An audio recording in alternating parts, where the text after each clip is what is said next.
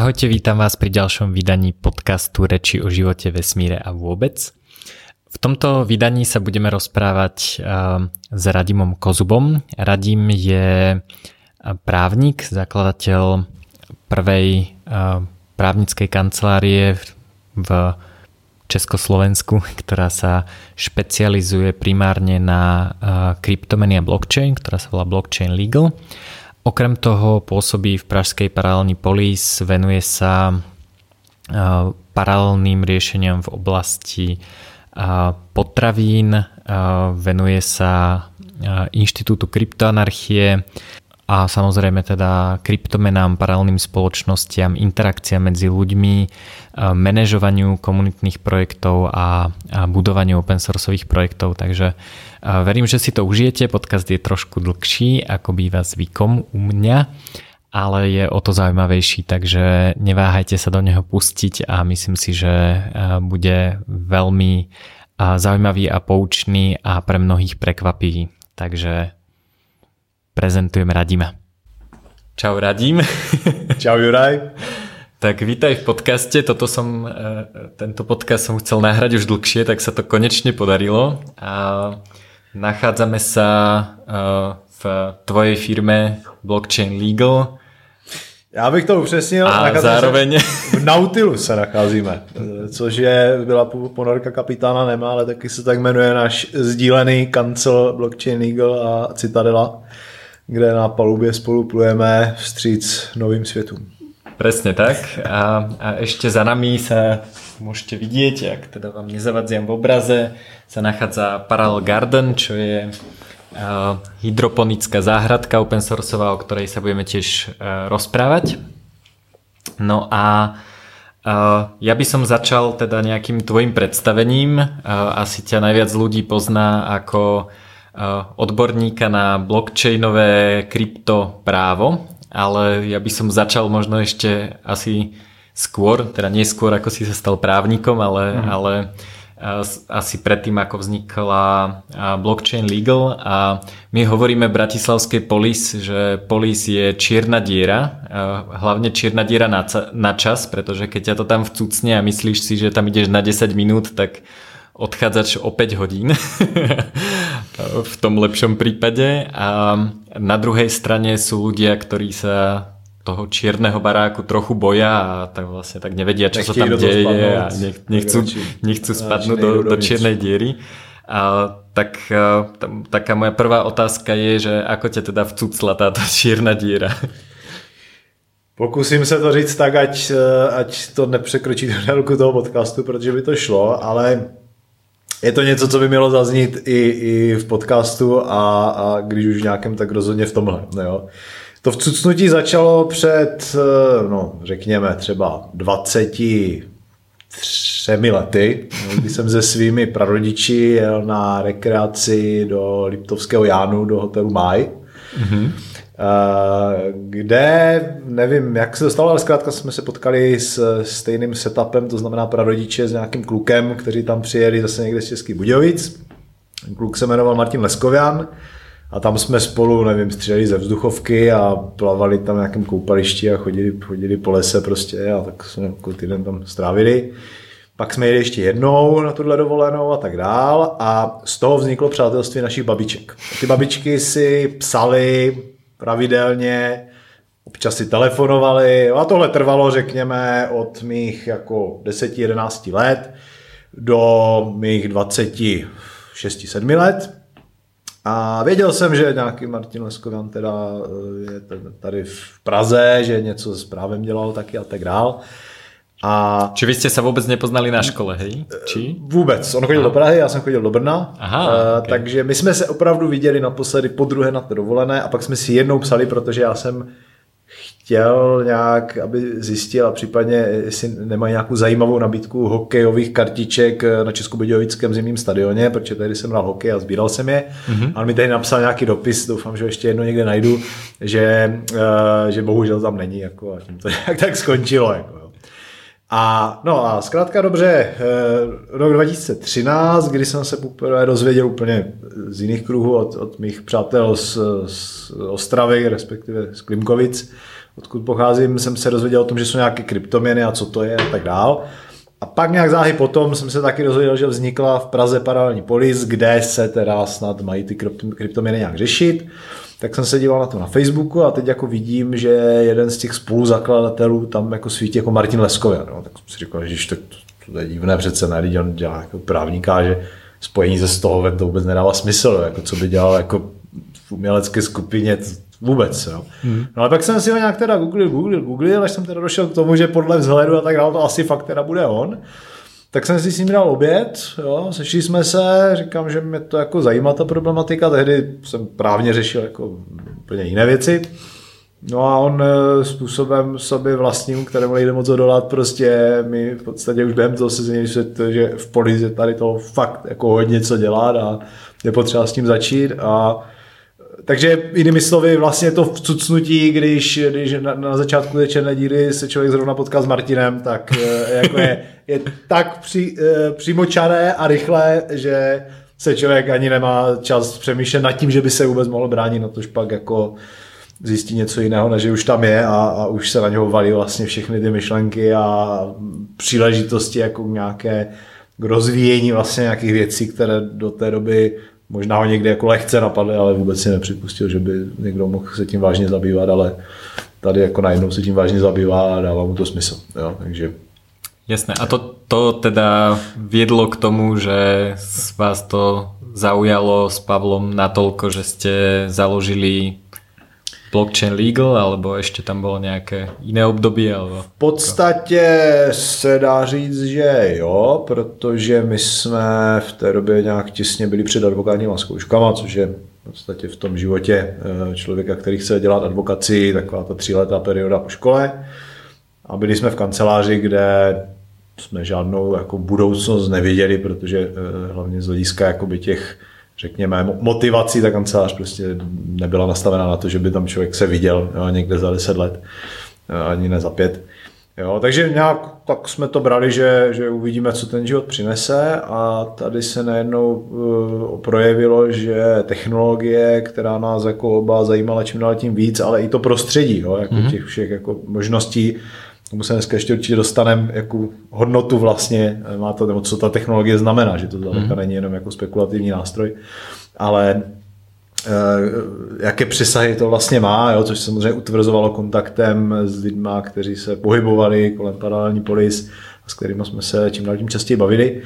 Jo, a, a, a zároveň jsme po nějaké době zjistili, že je tady vlastně segment jako podnikatelů a jednotlivců, kteří se zabývají kryptoměnami a prostě když přijdou za svým právníkem a zeptají se, jestli by jim s tím nepomohl, tak jeho reakce v 95% případů je, promiňte, ale tohle, to já fakt tomu nerozumím. Jo. Mm-hmm. Jo, takže vlastně tohle se jako spojilo, já jsem se, řekněme, nebál moc, jako když někdo tu službu potřeboval, tak do toho jít, začít jako s ním pracovat jako s klientem, Jo, a, a na tom víceméně se nám začalo potvrzovat, že asi teda má smysl tohle to dělat. Jo. Zase Martin tam rozhodně se hrál jako klíčovou roli, protože nám dodával vlastně takovou to jako jistotu, jo, nebo to hmm. utvrzení, že jako to, tohle prostě tady je totální teranulius a prostě nikdo to nedělá. Jo. Mm-hmm.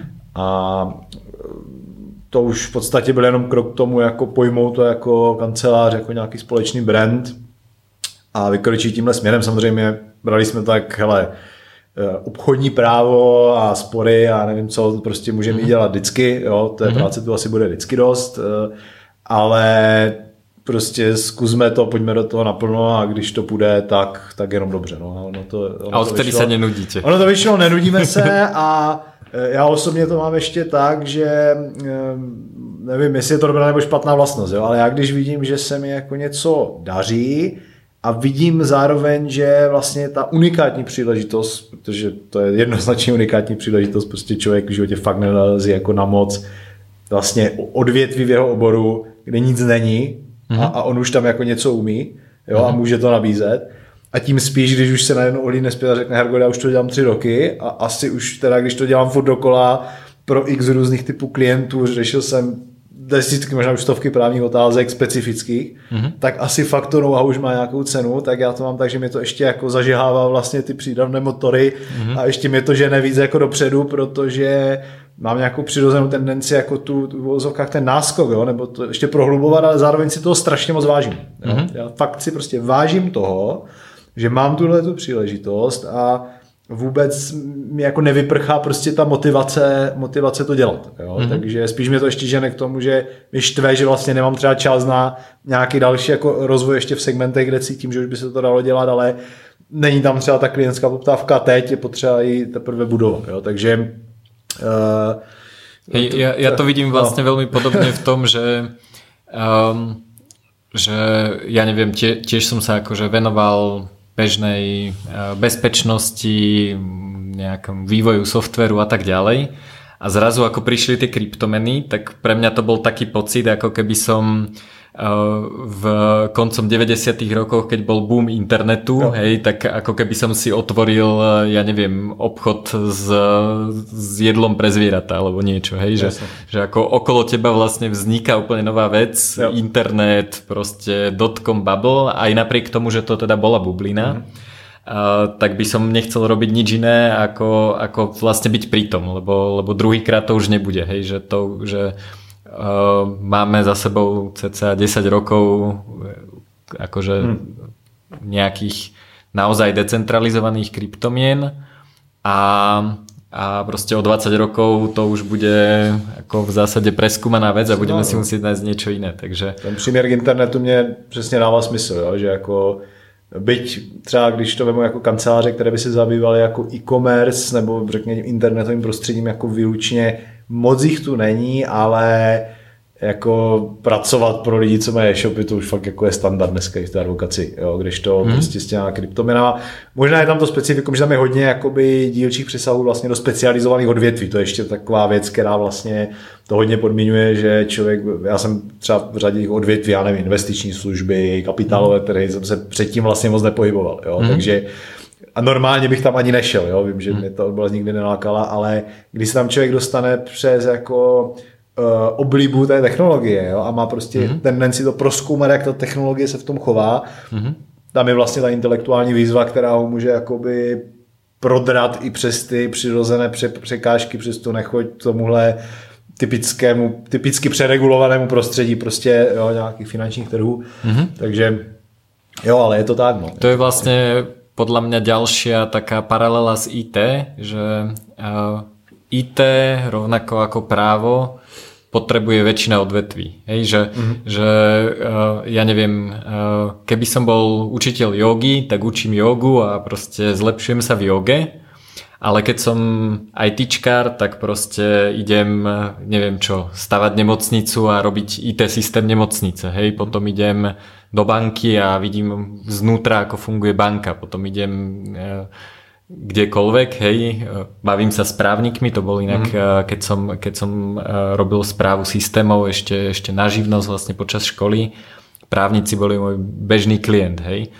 A čiže v práve je to to isté, že, že ako právnika potrebuje v podstate každý, alebo teda každé odvetvie do, do nejakej miery, a keď ťa niečo zaujíma, nejaký konkrétny uh, presah uh, k nejakému konkrétnemu odvetviu, tak sa vieš cez to právo nejako dostať k tomu odvetviu a vidíš tak trochu znútra, ako funguje. Hej, samozrejme tým očami toho práva, ale, mm. a, alebo v mojom prípade IT, ale, ale akože je to proste, ľudia sa s tebou rozprávajú o svojich problémoch uh, v tom odvetví, ako rozmýšľajú a tak ďalej, hej, že je to tak, jo, je to tak, že vlastně ty musíš tak jako tak v obou případech pochopit nějakou vnitřní architekturu vlastně těch vztahů, vazeb a tak dál, jo, abys to mohlo udělat pořádně. Což mě na tom právu teda bavilo vždycky, proto hmm. jsem chtěl dělat advokaci, to znamená to právo asi v ten nejpraktičtější možné podobě, se všemi plusy a minusy teda.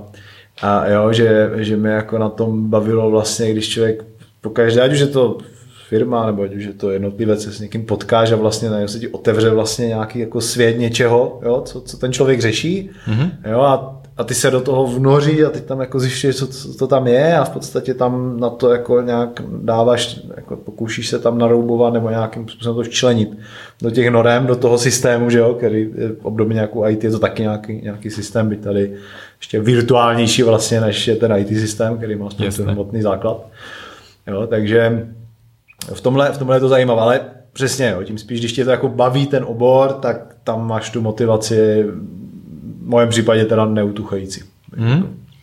Uh, no a tu ma teda zaujíma ďalšia vec, že uh, IT je teda dosť inovatívne prostredie a Uh, veľa ľudí teda, keď si, si predstaví takého bežného právnika, ty teda nevyzeráš ako bežný právnik, ale uh, tak uh, sú to veľmi často takí konzervatívni ľudia, ktorí ako sa niečo ako keby naučili a aspoň zvonku teda to vyzerá tak, že v podstate uh, robia v tej svojej oblasti to isté. Poviem príklad, uh, právnik, ktorý rieši rozvody. Hej. OK, prvých 20 je každý iný, ale potom už v zásade rieši ako keby veľmi podobné veci. Hej. Niekto, kto rieši, ja neviem, poznám právnika, ktorý sa špecializuje na prípady keď niekoho chytia s trávou alebo s drogami a proste zase akože nie je to niečo, že teraz by som vymýšľal nejakú inováciu, že ako to nejako vlastne opakuje sa vlastne hmm. presne tak. Ale pri kryptomenách vlastne tam tie inovácie vlastne nejakým spôsobom uh, musíš robiť, pretože si to musíš vymyslieť. To ako... Jsou tam, e, bych řekla, že jako v určitém možná navždy, ale minimálně teď jsou jako pevnou součástí toho odvětví jako takové. Máš, eh, máš pravdu, jo. v podstatě eh, je to tak, že právo je z povahy věci konzervativní obor v tom, že on eh, zachycuje, fixuje a ať už v sebe měkčí nebo sebe tvrdší formě vlastně vynucuje nějakou definovanou normu. Jo? Mm-hmm. A jedním z, z takových pouček, kterou se člověk učí v teorii práva a pak nějaké právní filozofii je, že v podstatě už v momentě, kdy ta forma je v jakékoliv eh, předatelné podobě zanesená, jo, že z pravidla v formě zákona nebo nějakého třeba precedenčního rozhodnutí, tak už ten moment zastarává. Jo, protože hmm. samozřejmě ten život, jo, ten zelený strom života, jak se to kliše tak jako používá pochopitelně, žije dál a ten vývoj má přirozenou tendenci nějak tu normu posouvat, rozvíjet, měnit a tedy a tedy. Jo. A smyslem těch právních norm je vytvořit nějaký, nějaké prostředí, řekněme, jistoty, právní jistoty, mm-hmm.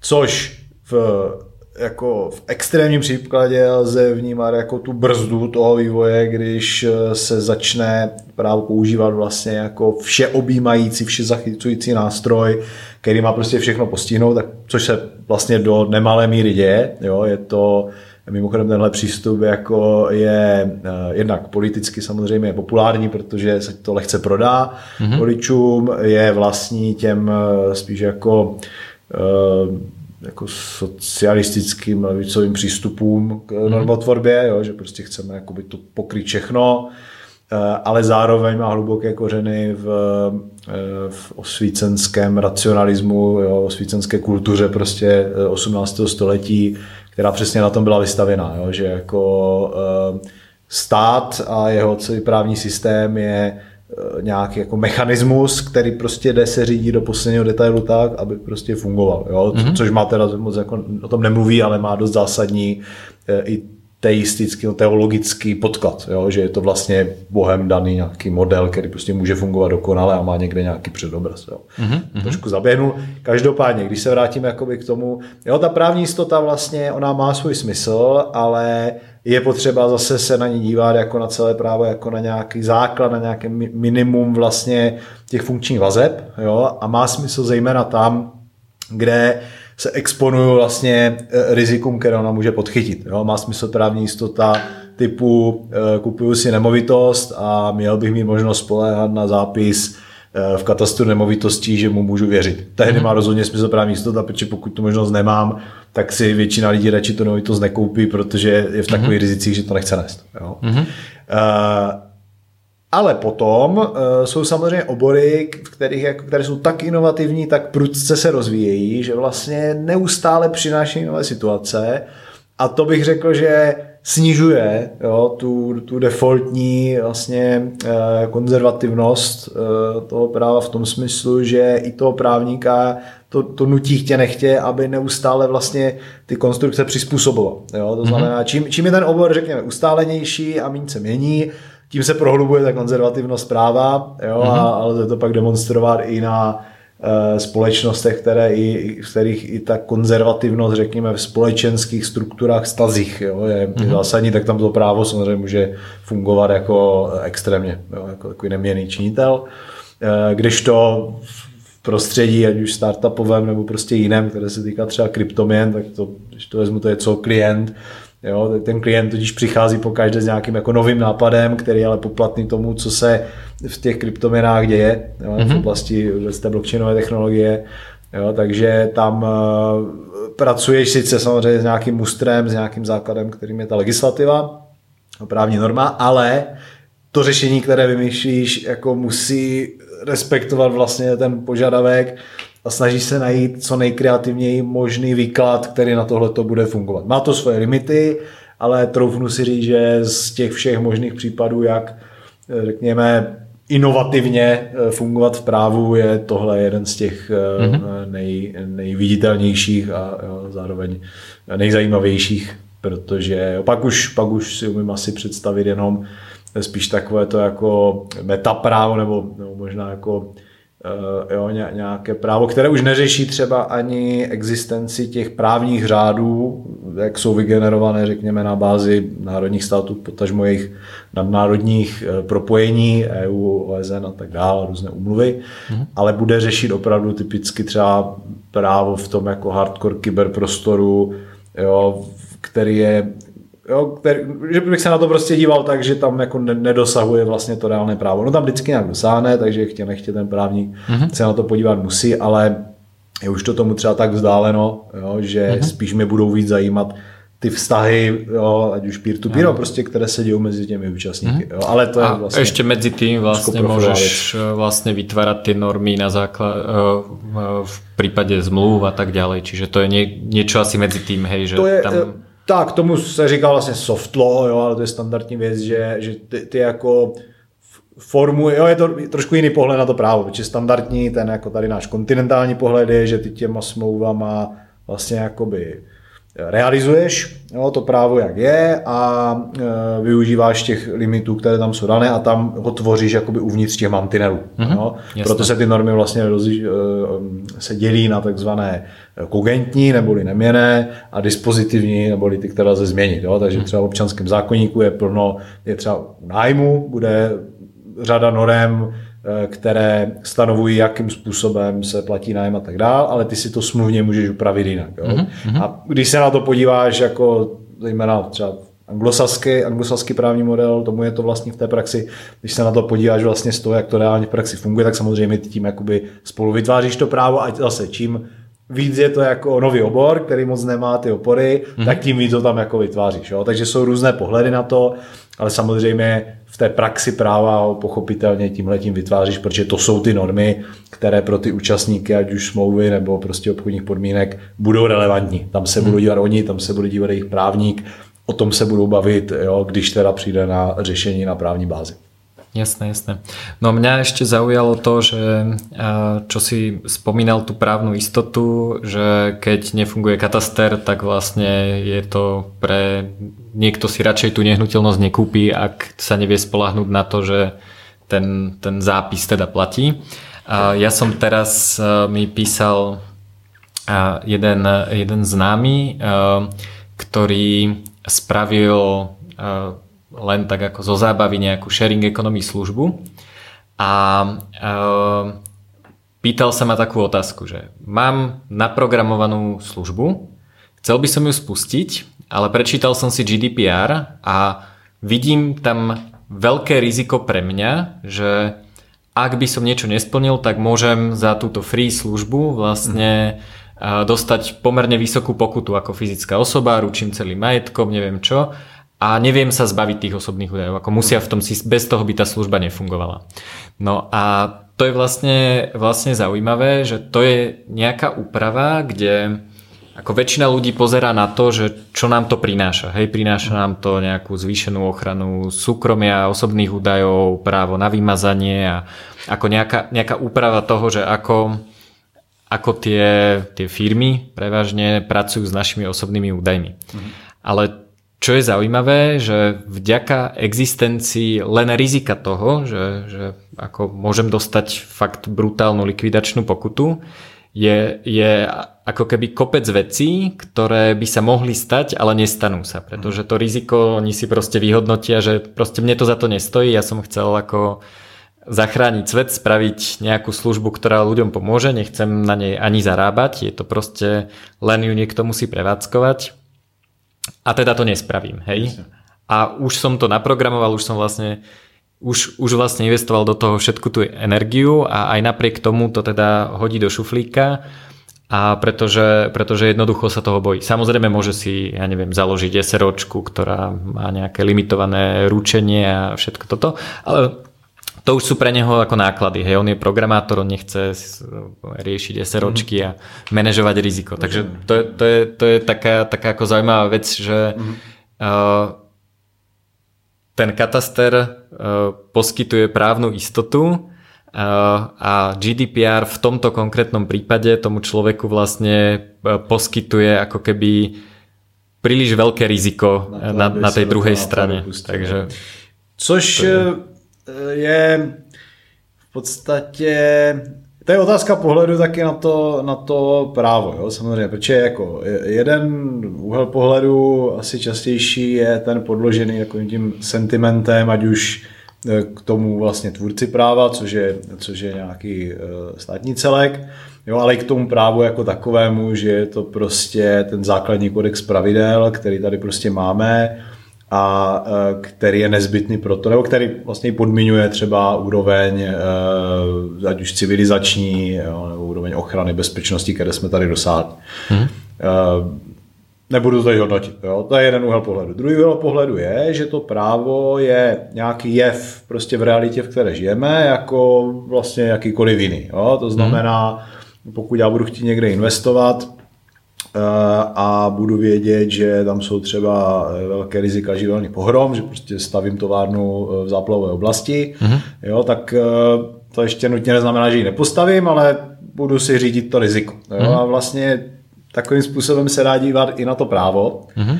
což zase jo, často právě v oborech, v tom našem, tenhle způsob přemýšlení je nezbytný proto, protože tam, kde není ta jistota daná těmi normami nebo nějakou dlouhodobou výkladovou praxi, tak prostě nějak si člověk jako vybrat musí. Jo? Hmm. A pak ta naše práce s tím klientem je právě o tom, že se bavíme o tom, jaké jsou ty rizika hmm. a jaké rizika vlastně on je ochotný podstoupit. A není to o tom, jo, že kdybychom věděli, že něco porušuje, tak se to dá, tak tam je to prostě rozhodnutí toho klienta, jestli opravdu něco chce porušovat. Ale problém není v tom, že bychom to věděli, ale my to v drtě většině případů nevíme, jo, nebo mhm. nevíme jistě, přichází to prostě za nějaký podmínek úvahu, ale jestli nastanou zase e, tam x proměny. Jo. Mm. Takže jinak řečeno, e, tohle je pochopitelně e, jo, věc těch, těch rizik, který se vlastně kdokoliv, kdo cokoliv dělá, musí si je zvážit, ale obecně platí, že jako čím tvrdší a, a zregulovanější ty odvětví jsou, tak tím samozřejmě míň těch, kteří budou do nich vstupovat, protože logicky e, počet lidí, kteří přijímají vyšší riziko, je nižší než to nižší. Jo, což ale že jo, zase je otázka konkrétně u GDPR. Eh, vlastně jak, jaké, jsou ty, jaké jsou ty alternativy, jaké jsou ty možnosti, oni jsou. Jo. E, druhá věc je, Jo, je, to, je to vlastně velmi těžké jako zhodnotit uh, pro mě, jo, uh, kde, to, kde to ten smysl jako ještě má a kde už to nemá. Protože já jsem přesvědčený celkem dost o tom, že samozřejmě řídit si úroveň nakládání s mými osobními daty v natolik rozvinutém virtuálním prostředí, jako internet, je nezbytné. Mm-hmm. Jsem teda zároveň přesvědčený o tom, že Eh, bych to měl být schopen dělat na základě eh, nějaké informovanosti, kterou by měl někdo poskytovat, ale měl bych zároveň umět i celou řadu jako dovedností, které mi k tomu vedou, jo? které tady v podstatě Jasne. nikdo moc, až na výjimky některých neziskových organizací s černou fasádou, se tím nikdo, nikdo moc jako nehodlá zabývat. Jo? A, takže třeba tady v tomhle ten aspekt jako té informovanosti, pokud tohle přináší GDPR, Eh, ten mě na tom vlastně jako zajímá, jo? Mm-hmm. to znamená srozumitelně informovat uh, prostě ty masy, jo? ty mm-hmm. miliardy lidí o tom, co se s tím děje, mm-hmm. protože přenositelnost těch informací jako uh, je klíčová. Jo? Ten informační mm. přetlak prostě nutně vede k tomu, že, že to musíme být schopni jako pojmout. Když nebudeme schopni pojmout, je úplně jedno, že to někde je v nějakých nečitelných podmínkách. Jo? Otázka je, že či se to nezdeformuje do takého štýlu to jako, jako prostě banery o cookies, kde v podstatě všetci no. jako opice klikáme, že jo. souhlasím s posíláním cookies tak, jo. Mě, a mě vlastně, to nezaujíma. Mě vlastně v tomhle smyslu zatím nejvíc asi zaujalo, uh, zaujalo takové to pojetí obchodních podmínek klasických třeba, kde je to napsáno takovou to jako hovorovou vozovkách, mm-hmm. jako to jako kámošskou jako řečí, jo, tak co, mm-hmm. co ti nabízíme a tak dále. Ono to působí možná trošku křečovitě, ale když si člověk na tím jako zamyslí, jo, co si reálně prostě uživatel může přečíst, tak mm-hmm. si fakt z největší pravděpodobností může přečíst tohle, když mu to tam ještě někde dám v pěti bodech, jo, a tady mm-hmm. si to rozklikni prostě, jako rozjíždět si okýnka a uvidíš tam ty podrobnosti, jo, protože mm-hmm. prostě to, jo, a, takže jinak řečeno, Uh, tohle je podle mě ta nosná cesta, neumím vlastně v důsledku vyhodnotit, jak moc GDPR jde a nejde, mm-hmm. jo, ale jako je to plošná regulace prostě a plošná regulace často má svoje jako velké slabiny. No, tomhle tom, mm-hmm. že, že, jo, že nemyslí vlastně na ty eh, na to, co může vyvolat přesně tady v tomhle tom odrazování jako od, od celé řady třeba inovativních služeb. Jasné, jasné. Uh, mňa teda uh, zaujala teda s ohľadom na právo taká, taká častá téma, všetci sa boja, že ich nahradia roboti. Mm. Programátorov nahradia, neviem, výrobcov aut, proste všetko budú vyrábať a robiť roboti, aj starať o starých pomaly.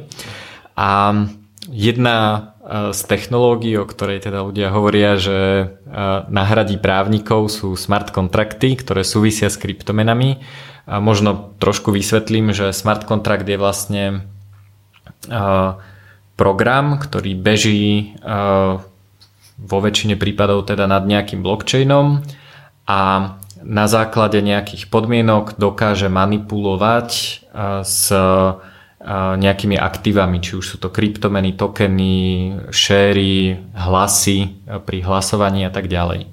No a taký ten príbeh, ktorý hovoria fanúšikovia smart kontraktov je, že vlastne keď všetky tie pod, pravidlá o tom, čo sa môže stať, čo sa, e, e, za akej situácie sa vlastne ako niečo vysporiada, napíšeme do tohto smart kontraktu, tak to bude vlastne ako keby nahradenie zmluvy. A, a potom už nebudeme potrebovať právnikov, potom už nebudeme potrebovať sudcov, lebo proste to je iba program, ktorý sa vykoná. A, a vlastne uh, všetci títo ľudia budú zbytoční a budú nahradení programátormi, ktorí budú robiť smart kontrakty. No ja samozrejme uh, v to vieš, že s týmto prístupom mám teda niekoľko problémov. Eh, chcel by som vidieť eh, ako teda človek, ktorý sa trošku vyzná do IT bezpečnosti, aspoň jeden smart kontrakt, ktorý by teda pracoval tak, ako hmm. to mysleli tí pôvodní tvorcovia a dokonca aj v nejakých veľmi okrajových situáciách, teda hlavne v nich. Ale teda čo, bojíš se, že, že tě nahradí programátory smart contractu? No to jsou eh, pro mě dvě věci. Jo. Já vlastně, eh, nevím, možná je to trošku sebevražedné profesně, ale já se toho jako nebojím vlastně, i kdyby se to stalo, jo, protože to je možná můj obecný postoj všemu. Já jsem v tomhle, v tomhle konkrétně jsem vlastně um, nevím, jestli je to technooptimismus, ale prostě jsem velký optimista v tom, že takové to jako ten zánik oboru nebo i jako zásadní transformace a vznik nových, že to je prostě fakt věc, která jako je historicky úplně krásně doložitelná na tisících a miliardách prostě případů povolání jo, a vlastně i ti, i ti odpůrci toho prostě, který je vlastně hodně, tak stejně dělají povolání prostě, které jsou přesně projevem tady mhm, toho, mm-hmm. jo, protože Jde, jenom, je tam vždycky taková ta jako disproporce, ať už generační vlastně, nebo uh, toho, ta dobová, jo, že prostě když mhm. já se narodím nějaké době, kde to nějak je, tak prostě tam mi to přijde, že to tak je, ale jo, co, co dělal prostě můj děda nebo praděda, tak to si vůbec jako neumíme představit, jo, že to je fakt jako jiný, jiný věk, jo, to mm. není jiná doba. Ale, ale myslíš, že, uh, že to môžu byť práve tie smart kontrakty? Lebo tých prístupov je veľa, hej, že sú... No, jo, do, určitě dojdu k tomu, jenom jsem vlastně chtěl říct, že já se obecně jako nebojím eh, čehokoliv, co zredukuje potřebu právníků a, a tak dále, a tak dále. Jo. Protože ačkoliv ten obor mám rád, jako vidím v něm nějakou jako krásu vlastně toho, toho povolání nebo té práce a i určitě nějakou jako společenskou přidanou hodnotu, když se to dělá zodpovědně a dobře, protože to je vlastně něco, jak jsem mluvil o těch, o těch podmínkách. Jo? Když ty jako vyjasňuješ věci, umožňuješ lidem porozumět těm věcem a na základě toho dělat vlastně zodpovědnější a vědomější rozhodnutí, tak taková práce, ať už jakákoliv, je z mého pohledu dobře. Jo? Mm-hmm. Protože prostě to je cesta k realizaci té svobody. Mimo jiné. Eh, no, ale co se týká smart kontraktu, já si myslím, že tam je jako, a souvisí to asi s tím, že tomu člověk trošku potřebuje se jako zamyslet nad povahu toho práva, že tam je jako určité nepochopení toho, co vlastně dělá ten právník a co je ten smart contract. Pro mě smart contract je eh, ten jakoby realizační prvek, jo? to znamená, mhm. to je jako výkon těch pravidel, které se tam samozřejmě musí nějak jako zadat a on vykonává ty pravidla. Jo? Takže mhm. pro mě je takový, myslím si, nejlépe představitelný smart contract je prostě eh, ten příklad s automatickým zamykáním nájemního bytu. Jo? To znamená, my dvou zavřeme smlouvu, ty mi pronajmeš byt a já ti platím eh, v bitcoinech na nějakou adresu eh, a musí to tam být k nějakému datu, každý měsíc tam musí být nějaká částka, kterou já tam pošlu. Mm-hmm. Já ji tam nepošlu a v ten moment smart kontrakt udělá to, že pošle informaci do zámku v tom bytu, který je připojený na internet a ten zámek se v podstatě vypne. Jo? Mm-hmm. Jinými slovy, byt se byt prostě bude zamčený a já se do něho jako ten nájemce nedostanu. Mm-hmm. Jo? Ale tohle to uh, v žádném případě neřeší podmínky té nájemní smlouvy. Jo? Jedna mm-hmm. z mhm. podmínek nepochybně bude, že když já to nezaplatím někam nějakému datu, tak se nedostanu, se, se nedostanu do bytu. Do bytu. Mm-hmm. Uh, jo?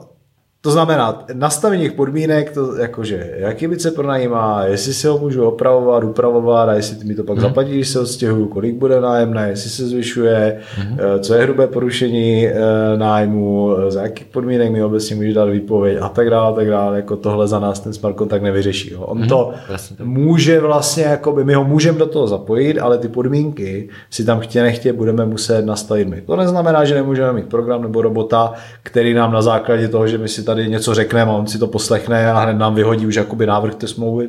To je taky věc, která si naopak myslím, že už nastává, ne teda moc jako v českém právním prostředí, ale nepochybně jako v anglosaském mm-hmm. Amerika, tam, kde se mluví anglicky a kde je větší tlak na, nebo kde je větší, řekněme, eh, trh vlastně těchto těch služeb, mm-hmm. protože prostě tam ten jazyk má zásadní roli v právu. Jo, tak tohle to se jako dít bude, děje a, a je to dobře, že se to děje, jo, mm-hmm. protože to přesně jakoby odseká takovou tu práci, kterou lze automatizovat. Jo, prostě a věřím, že budou vždycky existovat právníci, kteří to budou psát ideálně uh, perem, br- brkem, jo, s ghostem, tu smlouvu from scratch prostě od začátku, je to fajn, tak jako existují do dneška lidi, kteří prostě dělají boty ručně, mm. jo, a ne, ne prostě tím jako čiže, nevábným čiže způsobem někde. Handmade zmluva. Handmade smlouva, jo, že tohle, že fakt jako, Premium. jo, že i ten obor svým způsobem k tomu jako má sklony, že, že prostě taková ta jako ten dubový nábytek, eh, lehkým prachem pokryté eh, zákonní, říšské zákonníky od roku 1850 a tak dále, že prostě pro část lidí jako přijít do téhle kanceláře, jo, že Ono to totiž souvisí s tím, že ta advokacie uh, jako nese sebou jakýsi étos jako té, té důstojnosti a důvěryhodnosti. Jo? Mm. A to já třeba i cítím v té své profesi, když, eh, jak jsi říkal, my jsme ti trošku jiní právníci v tom, že prostě uh, vlastně na tomhle na tom jako, na té balzamování nějakých jako starých forem, my to nestavíme, to stavíme na tom, že si bereme vlastně to e, jako nosné a kvalitní, jo, z toho typicky mlčenlivost prostě, jo, jako, mm-hmm. že můžeme sedět tady e, v kanceláři, kde není dubový nábytek, jo, ale jako důraz na ochranu mlčenlivosti, na nějakou jako Eh, klientskou komunikaci a její prostě uchování eh, je alfa, alfa omega, jo, a tomu odpovídají mm. nějaké jako elektronické nastavy, které používáme v elektronické realitě.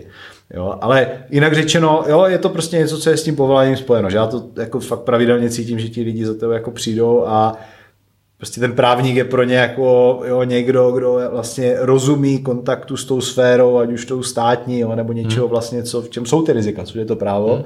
Jo, a on je ten jejich jako pomocník, který jim pomůže se tam nějak bezpečně prostě eh, vypořádat s nějakými nástrahami. Jo? Takže mm-hmm. tohle to samozřejmě prostě vždycky v tom oboru bude a už jenom ten aspekt té důvěry. Jo? Prostě mimochodem to si myslím, že na tomhle se bude jako lámat, do jaké míry a které obory zaniknou, protože ty obory, kde e, se vyvolává důvěra jednoho člověka k druhému, jo? Mm-hmm. což vlastně mimo jiné jsou třeba jako kněz. Jo? Prostě mm-hmm. To je mm-hmm. to, kde ty, kde ty jako dodáváš tomu druhému člověku něco, co ten stroj jako ještě asi hodně dlouho nebude umět, jo? protože mm-hmm. už jenom prostě, protože je to stroj, tak ti lidi vlastně se toho asi evolučně nějak jako leknou jo? vnitřně, ale tohle to bude existovat. Jo? To znamená, eh, Automatizace všeho druhu, včetně smart kontraktové, rozhodně je na místě a je potřebná.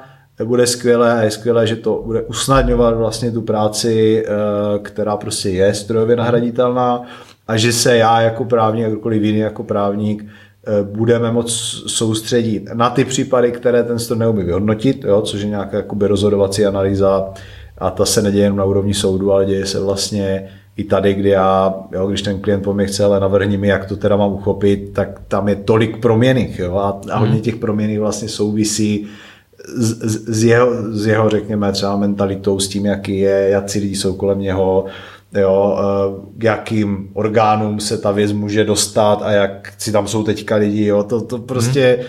to nejde jakoby naházet do toho stroje a kdyby šlo, tak se zase začínám obávat, že už jsme jako na úrovni nějakého spíš jako digitálního totalitního systému, jo, protože ten bude vlastně vidět úplně všechno mm-hmm. a to zase nechce. Jo, a že v tom jsem možná i trošku skeptik, že řídit vlastně tuhle komplexitu informací tak, abych já byl schopný odhadnout, co se s tím stane, když to tam vpustím, je možná tak trochu nad lidské síly. Jo? Mm-hmm. Takže tam možná i narazíme na nějakou vlastně Eh, fundamentální bariéru nějakého digitálního soukromí, jo, že mm-hmm. prostě těm robotům mohl něco říct, jako nemůžem a tam prostě musí sedět ten člověk. Mm-hmm. Jo.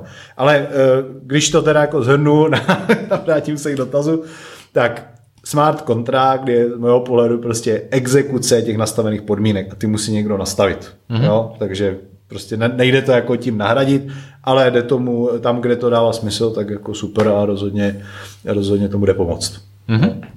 No a tým sa dostávame e, k téme. My sme spolu vlastne založili firmu aj s Martinom Leskovianom, e, ktorá vlastne spája taký super jednoduchý smart kontrakt a nejaké právne služby. Volá sa TEDSIC. A, tak povedz niečo, ako to vidíš Dobře. ty. tak, e, TEDSIC je naše společná firma, která primárně má nabízet služby Eh, řekněme, úschovy a nakládání s kryptoměnami v rámci různých obchodních transakcí. To znamená, eh, TECI má v podstatě vystupovat jako nějaká třetí strana, třetí důvěryhodná strana, proto je to TED SIG, mm-hmm. TED je v myslím v kryptografickém prostředí a literatuře označení pro tu třetí stranu je Bob mm-hmm. Ellis, tohle je TED, jo, a SIG jako signature, takže ta třetí důvěryhodná strana, uh, která má v podstatě umožňovat eh, důvěryhodnost transakce mezi těma, těmi primárně dvěma nebo i více, eh, více stranami. Mm-hmm. A důvod toho našeho spojení je jednoduše ten, že samozřejmě taková služba potřebuje to technické zabezpečení, to je prostě základ, aby to vůbec mohlo fungovat, pokud se bavíme o prostředí kryptoměn.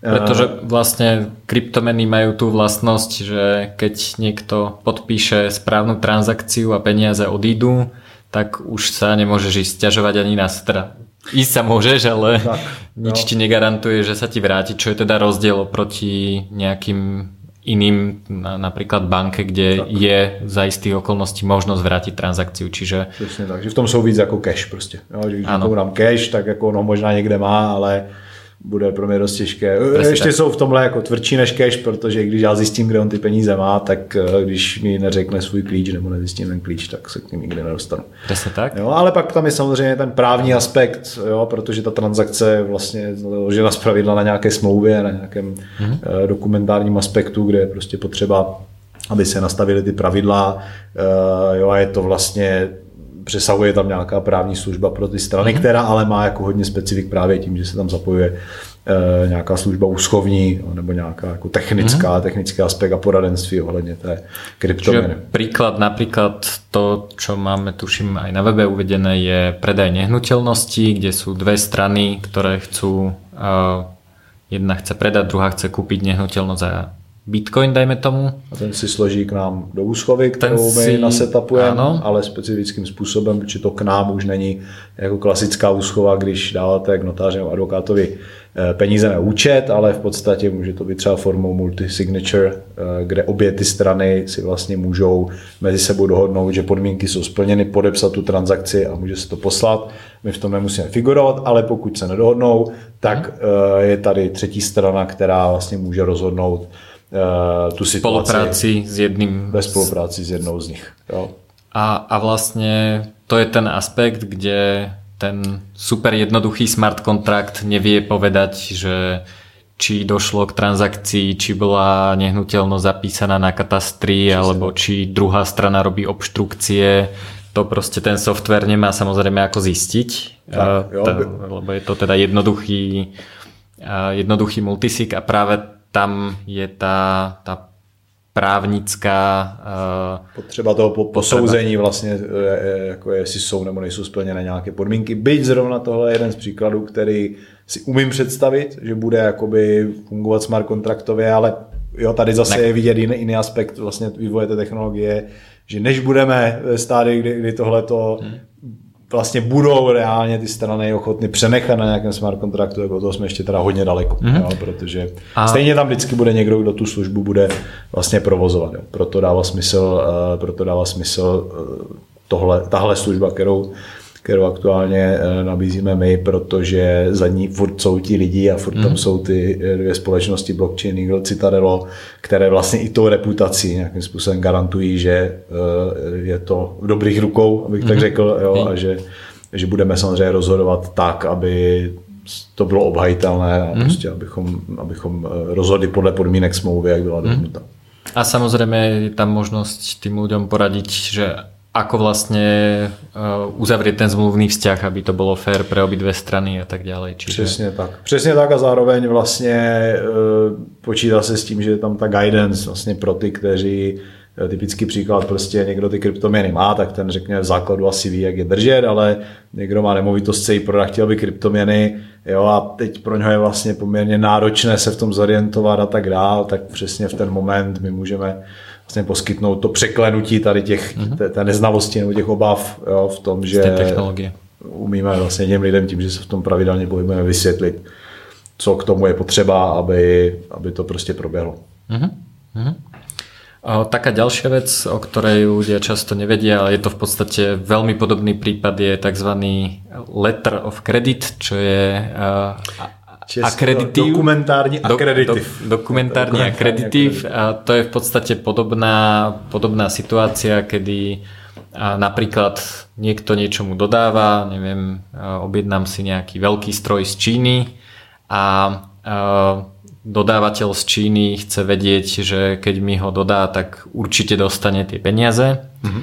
a odberateľ samozrejme si chce byť istý, že peniaze odídu až vtedy, keď ten stroj príde a je odovzdaný a zverifikovaný. Takže to je, to je vlastne neviem prečo, možno podnikam úplne s inými vecami, ale to, o tomto som sa vlastne prvýkrát mm. dozvedel keď jsme tuto tému začali řešit, ale přijde mi to jako velmi užitočný nástroj. Protože... Rozhodně, rozhodně, ona je to totiž věc, která se vlastně používá přesně v tom typu mezinárodního obchodu, který ty si zmínil. Jo? Ten nástroj mm-hmm. funguje vlastně léta, protože eh, v dobách jako bank, ještě v těch dávnějších, jsou i takzvané, existuje takzvané potvrzování akreditivu. Jo? To znamená, že já si řekněme, otevřu ten vztah se svojí bankou, ty ze svojí, ty jsi z Číny, já jsem z Brazílie, mm-hmm. každý věříme té svojí bance a na úrovni komunikace té bank dojde jakoby k potvrzení toho, že oni si teda vzájemně garantují, mm-hmm. že to vypořádají mm-hmm. jo? a v momentě, kdy ten kontakt proběhne, tak se stane. Ale už jenom jak to popisuju, tak si asi můžeš představit, jako, jaké s tím jsou náklady a kolik si za to banky berou. Takže eh, jako náklad na ten akreditiv prostě, pokud fakt nejde o obrovskou transakci, je často tak vysoký, že není to úplně jako běžný nástroj při běžných mezinárodních obchodních transakcích, jo, což hmm. je vlastně eh, asi další přidaná hodnota toho, toho, co děláme, i další přidaná hodnota e, kryptoměn, jo, že my tam vlastně nepotřebujeme uprostřed tu instituci, která bude vypořádávat tu transakci, ty platby. My mm. tam potřebujeme samozřejmě to posouzení to, jestli zase došlo ke splnění podmínek toho akreditivu, jo, mm. což je v podstatě přesně, uh, jestli bylo dodáno, jestli bylo dodáno řádně, jinými slovy, jestli tam nejsou nějaké vady, jo, mm. nějaké inspekci a jestli bylo dodáno uh, vše a včas. Mm-hmm. Takže tohle to je nějaké posouzení, jo, které můžeme tam, kde to dává smysl udělat sami, případně k tomu můžeme přibrat vlastně nějakého předem stanoveného mm-hmm. odborníka na mm-hmm. tuhle tu oblast. Jo, a, a sa, to... samozrejme, ako vždy je najpravdepodobnejšia možnosť, že ten odberateľ to akceptuje sám. Přesně tak.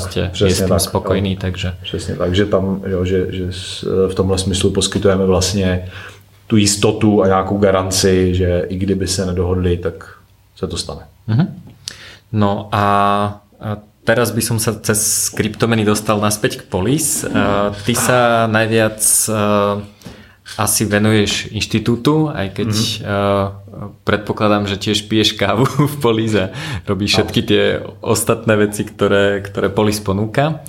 A, a hovoril som na začiatku, že pre niektorých ľudí je, je e, paralelní polis vlastne taká čierna diera, ktorej sa trošku boja, že sú, že proste je to taký nejaký zvláštny priestor, je celý čierny, sú tam proste používajú sa tam nejaké divné peniaze a, a ľudia vlastne ako keby na prvý pohľad úplne nechápu, že čo sa tam deje. Prídu do kaviarne, OK, keď si kúpim kryptomeny, tak si môžem dať kávu, ale uh, vlastne čo sa tam deje?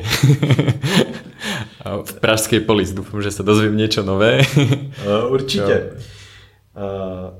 Právě tam se děje přesně se to, na co naráží. Že? To znamená několik jako vrstev e, toho dění a vlastně ne všechny odpovídají tomu nastavení fyzického prostoru a ne všechny jsou asi viditelné pro všechny. Jo? To znamená, Eh, mně se to vždycky nejlíp popisuje na tom, eh, jako bych dělal takovou interaktivní prohlídku polis mm-hmm. v virtuální realitě. Jo? To znamená, já si teďka nasadím ty brýle na hlavu a vcházím do toho černého baráku. Jo? A teď prostě se odstnu v prostoru, kde vidím kávovar, lidi jak pijou kafe, nějaké drinky a tak dál, tak vidím, že jsem teda jako v kavárně. Jo? Mm. A v té kavárně mě přijde někdo oslovit s tím, co si dám a z pravidla ti lidi a tudíž asi to budu tušit i já, protože jsem si nahrál tenhle program s tím, že zrovna tady, eh, tady se děje něco s kryptoměnami a je to něčím hmm. zvláštní, tak se, tak se zeptám jako no a jak se tu platí teda u vás, jo? Jako já mám třeba jen kartu nebo mám jenom cash. Jo, a první informace, kterou se dozvím, je, tady se platí jenom kryptoměnama. Aha.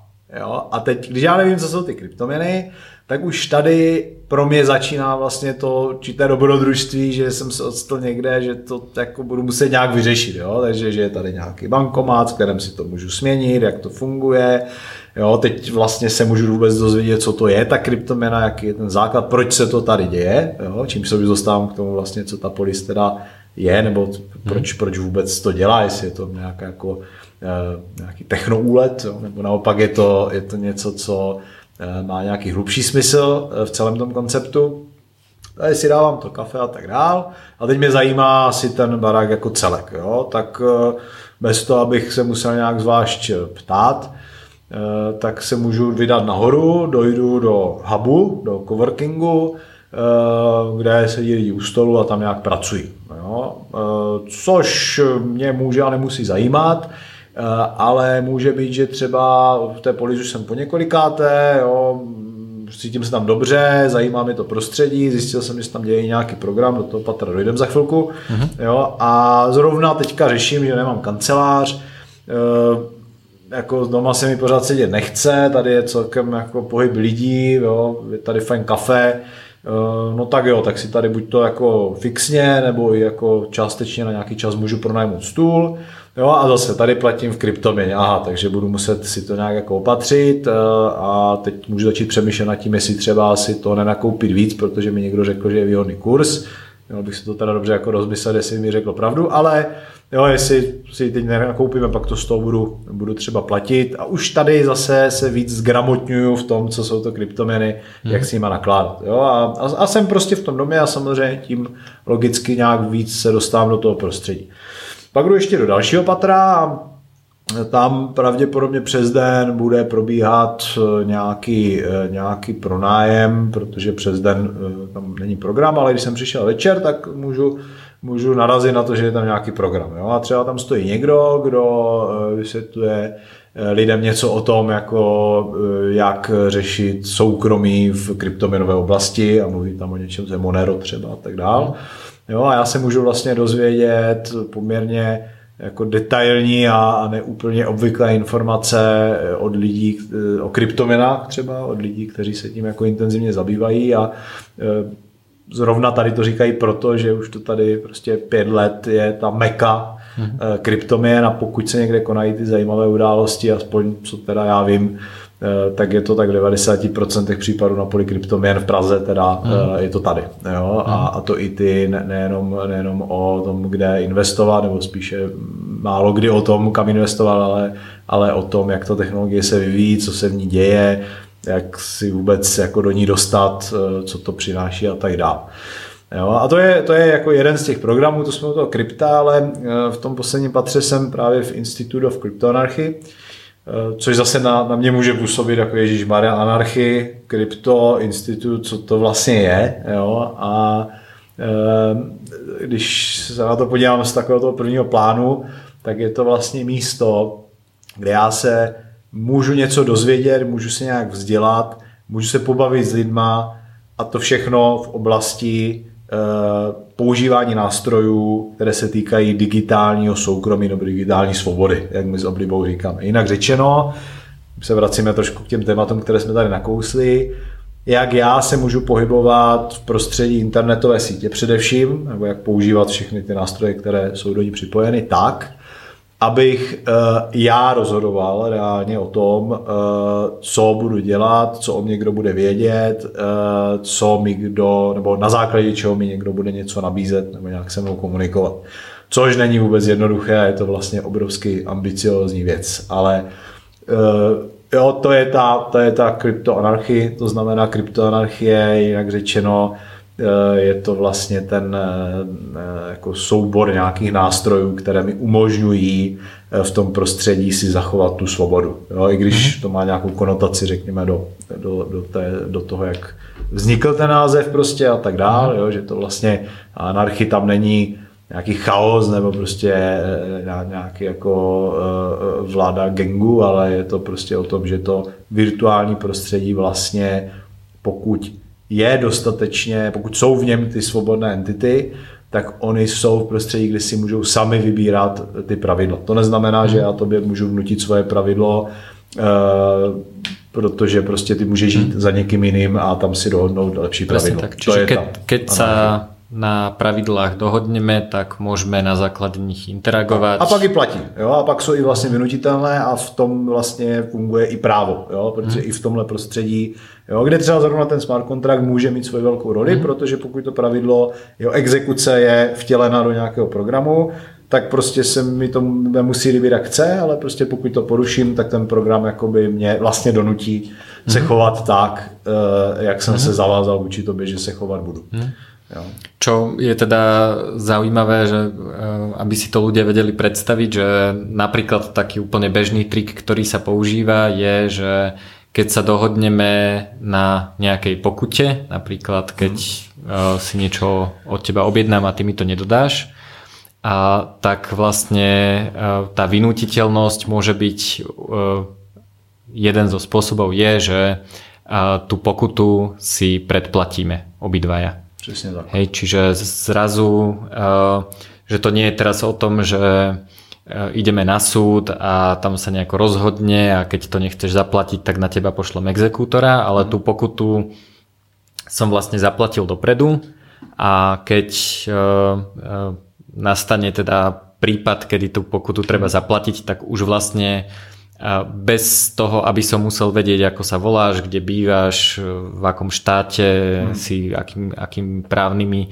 štátnymi normami je riadený nejaký ten, ten vzťah, tak bez ohľadu na to vlastne dojde k tomu vynúteniu zaplatenia tej pokuty. To je jeden z mnohých Přesně nástrojů, tak. které tam jsou. Přesně tak. Jo, tam je samozřejmě potom zajímavé to, že i když to takhle uděláme, a v tom je právě ta krása jako té reality, jo, že, že ta kryptoanarchie jako v tomhle zafunguje jo? A, a je to samozřejmě zásadní moment, protože když ty budeš mít kontrolu nad těmi prostředky, tak si úplně jiné pozici, než kdybych jim měl já prostě a ty si to země nějak tahal. Jo? Ale pořád platí, že když já se budu domnívat, že to je neoprávněně, Uh, tak můžu jít za Národním soudem, který když podle svých pravidel si tam přizná tu pravomoc, tak může v té věci rozhodnout, hmm. ale pak jsme zase zpátky v tom, jak to reálně on může vykonat. Jo? Takže když my budeme oba prostě tady v Praze bydlet a budeme Eh, tady jakoby mít svůj majetek a tak dál, tak pravděpodobně si na nás šáhne. Jo? Ale pokud mm. ani pořádně vlastně nebude ten soud vědět, kdo jsme, mm. jo? Mhm. že budeme pod nějakým kódem schovaní, mm. tak, to, jako, tak bude vůbec pro něho těžké jakoby zahájit, zahájit to řízení.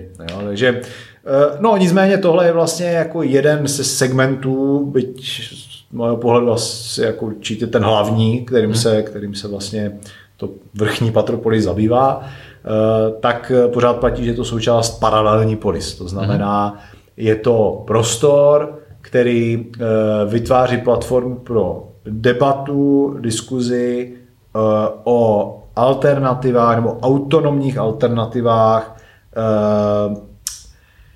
v jakémkoliv v podstatě oboru. Jo? Mm-hmm. To znamená, ať už se zabývám čímkoliv, nebo ať už jde o jakýkoliv obor, prostě když budeme vyrábět, dneska vypadla zmínka Eh, ještě před tímhle rozhovorem, ale padla, na plastová okna, mm-hmm. jo, tak i v oblasti eh, výroby plastových oken já můžu vytvářet eh, paralelní polis, jednoduše tím, že pokud tam třeba panují nějaké jako tvrdé oligopolní podmínky, jo, mm-hmm. že já prostě chci vyrábět plastové okna tady někde u Prahy, mám nějaký kapitál v řádu nevím, malých desítek milionů korun, abych postavil továrnu a nějak to rozjel, ale prostě budu mít problém se dostat do všech eh, Bauhausů a mm-hmm. jiných prostě obchodů, jo, mm-hmm.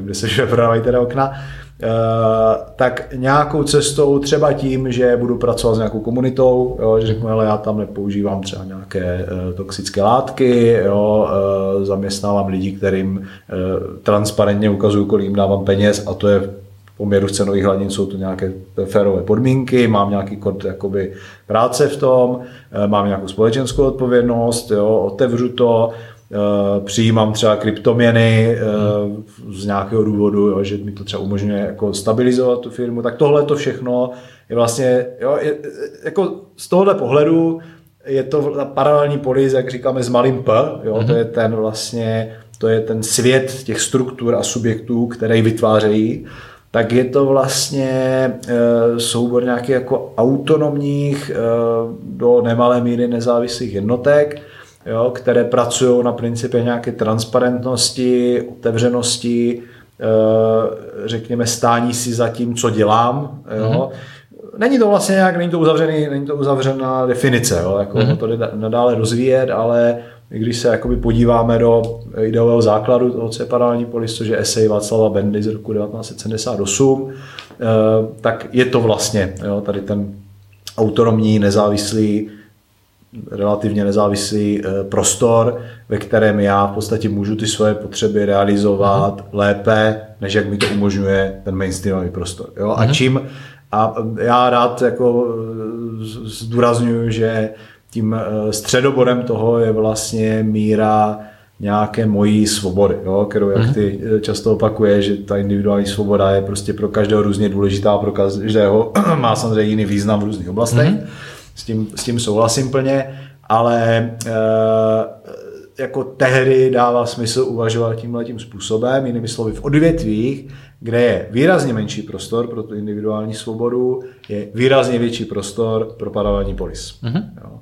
A paralelní polis, Černý barák v Holešovicích, v Bratislavě a, a postupně jinde je vlastně tím prostorem, kde se má vést aktivní diskuze, kde se mají rozvíjet ty projekty, mm-hmm. jo, má se poskytovat nějak jako zázemí rozvoje těch projektů, kde se mají scházet lidi, které to zajímá eh, o tady tomhletom vlastně směru eh, společenského, eh, společenského vývoje, jo, který je z mého pohledu jednou z těch jako nosných cest eh, vpřed. Jo. To, mm-hmm. je ta, to je ta vlastně Eh, pozitivní, a teď teda uh, si, si tady uh, rýpnu, nebo spíš si dovolím použít pojem, který použil Miloš Zeman, ve svém prvním, uh, prvním projevu, uh, jak pozvolení prezidentem, jo, když on říkal, že bude podporovat ty ostrovky pozitivní deviace, jo, mm-hmm. tak to teda úplně nevím, jako jestli se mu to prostě povedlo, ale je, jako je pravda, že bonmotově a terminologicky on jako umí to pěkně říct někdy, takže to, jsou, to je ta pozitivní jako deviace, jo, to jsou ty ostrovy z mého pohledu, Eh, které ukazují, jakoby, kam mimo jiné můžeme jít, jo? Mm-hmm. protože nikdo z nás právě tím, že jako každý to vnímáme jako jinak, to, co je pro nás hlediska tohle důležité, nikdo z nás neví, co tam jakoby úplně přesně je, jo? nebo jak mm-hmm. to je mhm. správně, ale podstatné je, že každý z nás uh, z lidské podstaty jako vnímáme potřebu nějaké svobody, prostě máme mm-hmm. to, jo? nějaké vnitřního jakoby možnosti si dělat, co chci. Jo? Mm-hmm. A to je ono. Jo? A, a prostě pokud tohle to budeme schopni jako naplňovat nebo vytvářet prostředí, kde se tohle to může naplňovat, tak pak eh, je to rozhodně základ, nebo je to jedna, jeden z oborů a z oblastí, kde ty struktury vlastně ty hmm. kladné můžou vznikat. Jo? Protože budou mít tendenci ty, ty potřeby prostě uspokojovat tím hmm. způsobem. Mě na tomto zaujali uh, nedávné diskusie, která to je jakože téma, která se stále opakuje. Uh, a to je, že, že um, ľudia veľmi často vnímajú takú tú snahu o nejakú formu nezávislosti na tej mainstreamovej spoločnosti. A, ale väčšinou to teda príde, príde do toho, že však ale vy nemôžete mať paralelnú polis, pretože keby ste sa chceli zabarikádovať v tom baráku a proste nemali prístup na trh, neviete si kúpiť potraviny, nemať, nie ste energeticky sebestační a nebodaj by ste ešte chceli teda vkročiť na meský chodník, čo yes. teda je klasická téma, kto by staval cesty. Mm-hmm. a, tak vlastne že, že tí ľudia ako keby od začiatku odsudzujú túto snahu, pretože Eh, nás vnímajú ako ľudí, ktorí ako keby rezignovali na zlepšovanie tých vecí, ktoré nedokážeme nahradiť v tej parálnej spoločnosti. A ja mám na to samozrejme nejakú, nejakú svoju odpoveď. Eh, nejdem eh, teraz úplne, úplne do hĺbky, ale čo ma vlastne zaujíma, že, že ako každý človek má nejaké obmedzené množstvo energie mm. a keď chce vyriešiť nejaký problém, tak vyrieši ten problém, ktorý ho buď teda najviac štve, mm. alebo ten, ktorý, e, ktorý ho najviac baví riešiť, alebo niečo podobné. Hej, čiže mm. uh, ja, mňa zaujíma teda paralelné, možno pozitívne zdravotníctvo, to znamená, že, že nie liečenie chorôb, ale ako keby rozvoj človeka v zmysle, ako mu funguje e, telo a, a mysel. Mm. Čiže venujem nejakú energiu biohackingu, ale teda nevytváram paralelné chodníky a cesty. Hej? A yes. tým pádom akože to ľudia vnímajú tak, že, že že vlastne niečo ako paralelná spoločnosť vlastne nikdy nemôže existovať, pretože mm. až do momentu, keby som uh, nahradil, kým, kým nenahradím vlastne úplne všetky časti spoločnosti.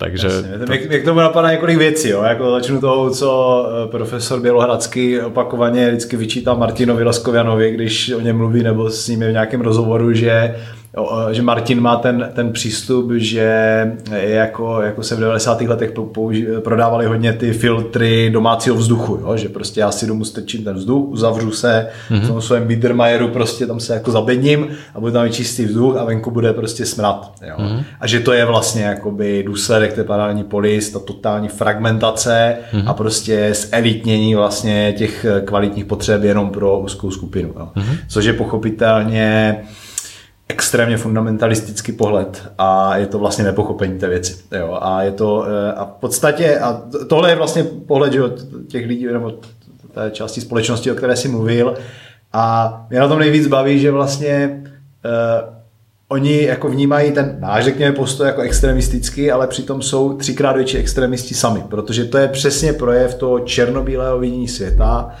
do toho spadají takové ty poučky a kdyby se zachovali všichni, tak co? A e, jako, když to nepůjde, protože přesně, jo, jako být stejně musíš, jo, prostě přečtěte si toho Bendu, jako, jo. Prostě Benda nemluví o tom, tak hele, postavme si tady hrady, jo, nevím jaké, kde budeme všecko mít jenom my, no tak hmm. by si postavili, protože jako asi tam moc by fakt na to dlouho nečekala jim to jako zbořit, než by vůbec vykopali díru, jo. Hmm. Ten Benda mluví o tom, že prostě je tady nějaká jakoby společnost a je tady nějaký systém, jo, říkejme mu, eh, je tady nějaké paradigma systémové, které nám v rámci něho něco jako umožňuje. Jo. Tehdy to byl totalitní stát.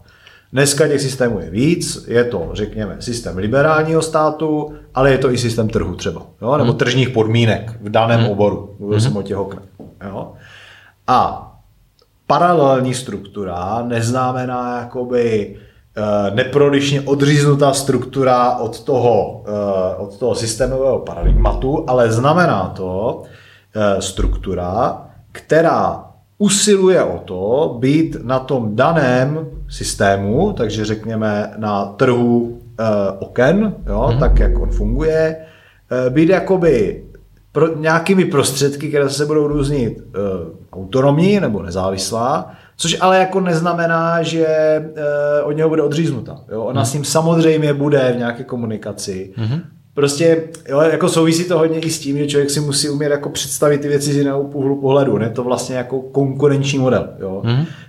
Jak v rámci toho systému, takže od, odejdu do těch oken a spíš se dostaneme hmm. prostě k zdravotnictví. Jo? Tak hmm. prostě dneska v České republice konkrétně máme několik forem řekněme, zdravotnických zařízení. Některé hmm. provozuje stát, některé jsou provozované eh, soukromými subjekty, jako typu nemocnice a tak dál.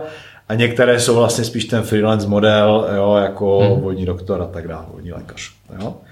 A eh, v rámci toho probíhá nějaká konkurence nepochybně. Jo. Hmm. A teď ty rozvíjíš větev biohackingu, hmm.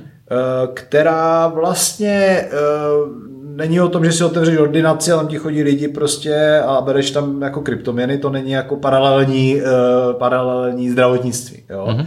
Ale tím, že v tom biohackingu řešíš ty potřeby, které jsou jakoby zhodné do nějaké míry, jako řeší tady tyhle ty zařízení, tak logicky konkuruješ jo, tady tomu modelu. Nekonkuruješ vůči všem jiným zákazníkům, mm-hmm. jo, mhm. zdaleka ne na celém tom trhu a tak dál, ale je to nějaká prostě dílčí konkurence, která v důsledku tím, že ty prostřednictvím svých aktivit jako uspokojíš nějaké potřeby, tak ubere práci nebo ubere zákazníky tady v těchto segmentech. Jo? Mm-hmm.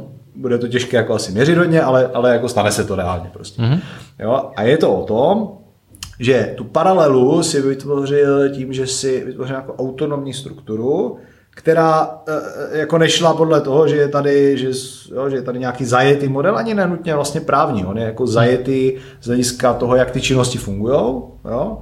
E, jo, to znamená, jako blockchain legal, co, co by advokátní kancelář jako taková, spíš jako není prostě paralelní struktura. Jo. Hmm. My se blížíme té paralelní struktuře v tom, že jako poskytujeme poradenství projektům, které ji vytvářejí. To znamená, hmm tam je jakoby ten náš vstup do té struktury. Ale jinak jsme furt jakoby na relevantním trhu advokátních kanceláří, kde prostě advokátní kancelář za rohem teoreticky, protože tam není ani žádné jako vlastně právní omezení v tom, co já můžu poskytovat služby eh, právní, tak může nám jako konkurovat. Jo? Mm-hmm. To znamená, už jenom tady touhle nejednoduchostí vlastně té představy, co to je, to začíná jako narážet na limity, řekněme, běžných představ, které prostě jsou, běžného přemýšlení o těch věcech, které jsou poplatné tomu, že já jsem vyrostl v nějakých modelech, jo, mm-hmm. které ale ne, nestojí na tom, že to může být i jinak, jo, že jsou jako různé systémy. Mm-hmm. Jo. To znamená, ano, chodíme a budeme ještě dlouho chodit po uh, městských chodnících. Uh, není to o tom, že, že, že říkáme, že jako jsou ty podmínky defaultně špatně, protože jsou městské, a za mě to tak prostě není. Mm-hmm. Rozhodně chci, aby mi ten, kdo mi to poskytuje, uměl srozumitelně vysvětlit jako kolik to stojí a proč to tolik stojí, což se absolutně neděje, mm-hmm. no, což jako, jo, to, a zase to není jako fundamentalismus typu jako, že bych tady teď řekl, jako, že daně jsou defaultně špatně. Jo? Můžu mít, jakoby, nebo někdo může mít prostě ten názor, ale můj problém s daněma je primárně ten, že já nevím, proč ta která daň je v téhle výši a kolik co teda jako stojí. Jo? A mhm. pravděpodobně se to jako ještě dlouho nedozvím, protože pokud tam není ta konkurence v nějakém systému, jo, nebo je extrémně stížená, tak to nikdy moc jako nejde změřit. Jo? Za to se dozvím, že když jsem jezdil vlakem do Ostravy s českýma drahama před deseti lety pendolinem za 580 korun, eh, tak dneska tam můžu jet třemi dopravci a pojedu tím pendolinem, když si ho koupím aspoň trošku včas za 320 prostě. Jo, to vím. Jo, to mhm. znamená, najednou vím, jo, že to jde provozovat jakoby i levněji a třeba jako s vyšším komfortem. Jo, to mhm. znamená, Čiže vlastne tie paralelné riešenia alebo konkurenčné riešenia v prípade teda hmm. tých českých drah a jo. konkurenčných dopravcov spôsobili, že, ten, že tie české dráhy sa zlepšili. Zlepšili, zlevnili, jo. Otázka je samozřejmě, jak dlouho jsou, jaké ceny udržitelné, ale zase, jako, jo, to je tak extrémní komplexita prostě, že mm-hmm. to nikdo, jako dobře, no tak jako jde to nějak počítat, jo, ale já nevím, jak dlouho to tak bude. Prostě jisté je, že já jako zákazník z toho jednoznačně prostě benefituju. Jo? A mhm. teď se jako by samozřejmě bude ještě 10-20 let hledat vlastně ten model, už se jako zprivatizovali teďka eh, ty, eh, ty jakoby výkony dopravní na, na jiných tratích ještě, ale prostě mm-hmm. zatím to vypadá, že ten zákazník z toho jako čiže, čiže to znamená, že vlastně ten efekt je dvojitý. Prvý je, eh, myslím teraz nějakého paralelného riešenia, prvý efekt je, že paralelné riešenie vyhovuje nejakej skupine ľudí, ktorí si ho dobrovoľne vyberú. Uh-huh. A druhý efekt je, že keď je to, keď to pôsobí dostatočným konkurenčným tlakom, tak se vlastně zlepší aj to původné řešení. Přesně tak, jo, co zase se vrátím k Bendovi. Eh, Benda v té eseji říká, eh, ty paralelní struktury vlastně by měly ideálně zpětně humanizovat tom tehdejším kontextu, jo, dneska řekněme skvalitňovat hmm. i ty neparalelní struktury. Jo, hmm. To znamená, všem vlastně eh, o kterých se tenhle bavím, jako já se snažím jako je vymanit vlastně z toho zaseknutí se v tom jako fundamentálním obraném prostě postoji, jo, že jim chce někdo jako nutit nějakou jako extremistickou vlastně myšlenku, jo, že prostě všechno zružme a stavíme to znova. O tom to prostě není. Paralelní polis z mého pohledu není o tom, všechno kolem zružme, je o tom, rozvíjejme ty věci jako souběžně s těma, co jsou, mm-hmm. jo, a hledejme tam, neustále se snažíme prohlubovat a hledat míru té autonomie a té nezávislosti. Jo? Mm. V tom je to paralelní polis, proto to prostě nestojí jako někde jako na ostrově, proto to stojí uprostřed města, proto tam může přijít každý, proto se tam vlastně o těch věcech jakoby bavíme, jako není to sekta, jo? To je ten, není to klášter. Vlastně, mm. jo? V, tomhle je ten, v tom je ten jako fundamentální rozdíl, jo? že prostě klášter je o tom, že já se jakoby uzavřu mm. a jdu vytvářet autonomní komunitu, protože už jakoby nemám potřebu kontaktu s vnějším světem a právě proto se budu maximálně snažit o to, abych prostě všechny ty sociální vazby a samozřejmě ekonomické a tak dál realizoval jenom v té komunitě. Mm-hmm. V tomhle smyslu paralelní polis je vlastně uh, jako teď si vypomůžu prostě tím, co mi to, jako ne, co mi to nejvíc připomíná. Uh, Tomáš Halík, myslím, to používá v těch svých knížkách, jo, že v starověkém Jeruzalémě byl nějaký ten druhý, myslím, židovský chrám a do toho mohli chodit jenom židi. A kolem něho, kolem toho chrámu, bylo velké náměstí a tomu se eh, říkalo náměstí Barbaru. Jo? A fungovalo to tak, že do chrámu prostě chodili židi a to know-how, řekněme, které tam jeli, to se dělo jenom tam. Ale to náměstí Barbarů, tam chodili i ti, řekněme, to jako relativně kosmopolitní prostředí asi, tak tam chodili prostě všichni a tam probíhaly, probíhala výměna vlastně těch zkušeností. Jo? To mm-hmm. znamená, my bychom měli usilovat o to, ať jsme jako co nejvíc vlastně to náměstí Barbarů, jo? Mm-hmm. jinak řečeno, že jsme tam na něm s těma ostatníma, mm-hmm. kteří prostě přijdou jo, k tomu centru a prostě tam si můžeme vlastně vyměňovat, vyměňovat eh, to, to know-how. Jo? Takže jako všechno prostě v, v, to, v té jako svobodnější a liberálnější společnosti, v které žijeme, je to o, o tom komfortu a zároveň tíze uh, nějaké jako ne ne, nevy, nejasné vymezeno, nebo nevymezenosti, té tvrdé nevymezenosti, té nečernovílosti. Jo? Prostě mm. tí, tou schopností žít s tím, že když někdo řekne prostě třeba paralelní, jo, tak hned v tom jako, hned nemám jasno, co to je, jo? Mm. protože tam není jasno, co to je, ale jsou tam nějaké opěrné pilíře toho, jo, které vytvářejí jakýsi prostě mantinel. A někde uvnitř toho se to vlastně děje, jo? ale to je není jakoby jenom, to není jenom jako nedost, nebo nějaká disproporce mezi pochopením paralelních struktur a, a, a řekněme tím běžným vnímáním, ale myslím si, že je to vlastně eh, durch zum durch jako v celé té společnosti. Jo? Mhm. Proto i ta vlastně jako demokratická státní společnost eh, jako zdaleka není dokonalá, jo? protože hodně lidí v tom jako neumí vlastně ještě ani, ani jako žít, jo? je to pro ně prostě zmatené, je to, vyvolává to v nich prostě stres, jo, teď mm-hmm. samozřejmě je tam ten jako tvrdý tržní aspekt, který prostě tě nutí jako přežít, jo, mm-hmm. a to ještě nejsme teda v Americe, jsme v Česku furt, mm-hmm. jo, takže nemáš ani vlastně tolik jako mentálního prostoru se tím zabývat a tohle všechno, jo, vyvolává takovou tu jako mm, prostě strach, no, nebo nějakou obavu nad tím a potřebu vlastně nějaké té jistoty. Jo. Mm-hmm. Takže náš úkol si myslím v tomhle tom je neustále dokola hledat jako lepší a lepší způsoby,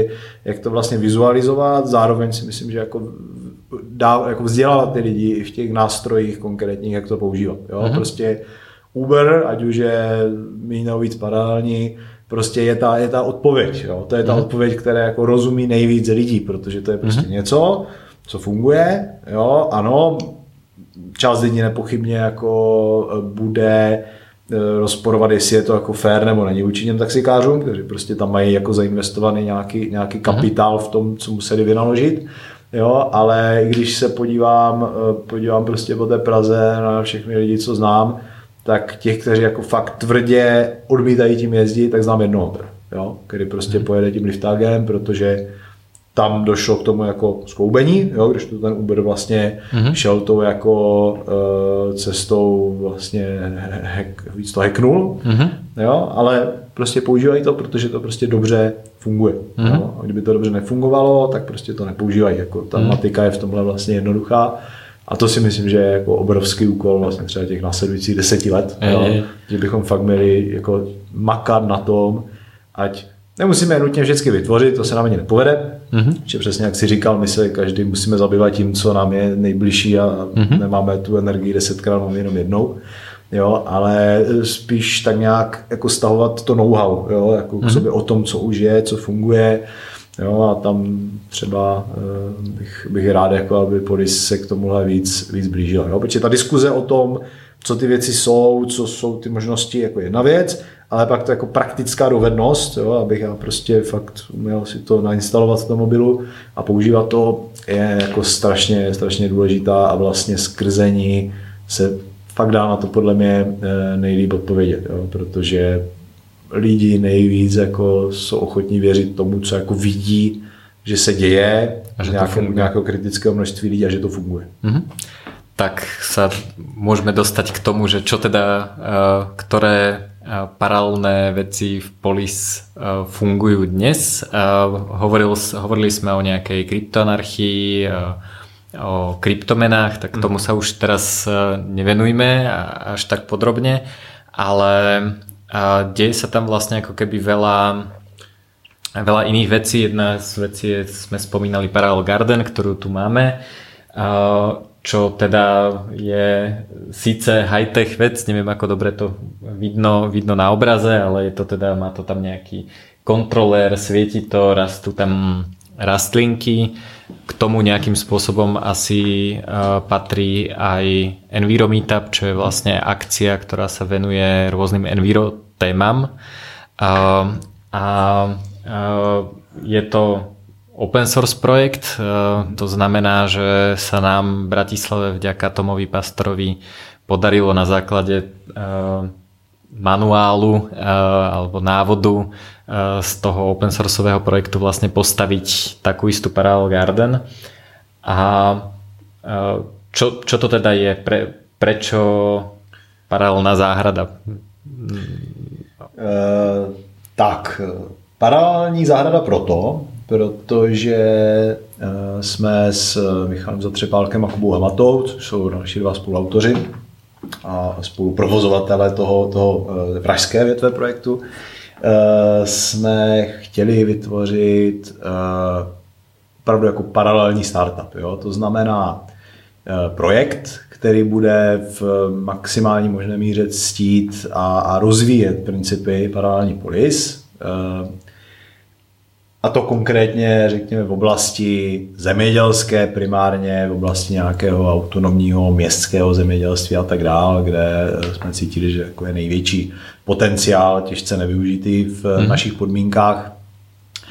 Eh, a eh, samozřejmě výhledový třeba eh, mimo to město. Jo. První věc bylo vůbec vydefinovat si, co teda to ty principy jsou. Takže když eh, zmíní na matku je několik, eh, je to nějaká komunitní spolupráce, eh, čímž narážíme na ten Enviro Meetup, jo, protože vlastně skupina lidí, která spoluorganizuje Enviro Meetup, tak jsou lidi z toho Enviro oboru, ať už zpočátku zahradní architekti, ekologové, Eh, lidí, co se zabývají jako mikrobiologií třeba. Jo? A e, tou pravidelnou organizací Enviro Meetupu, což je řekněme ta diskuzní a přednášková část to Enviro programu v Polis, tohle bereme jako tu e, praktickou, mm-hmm.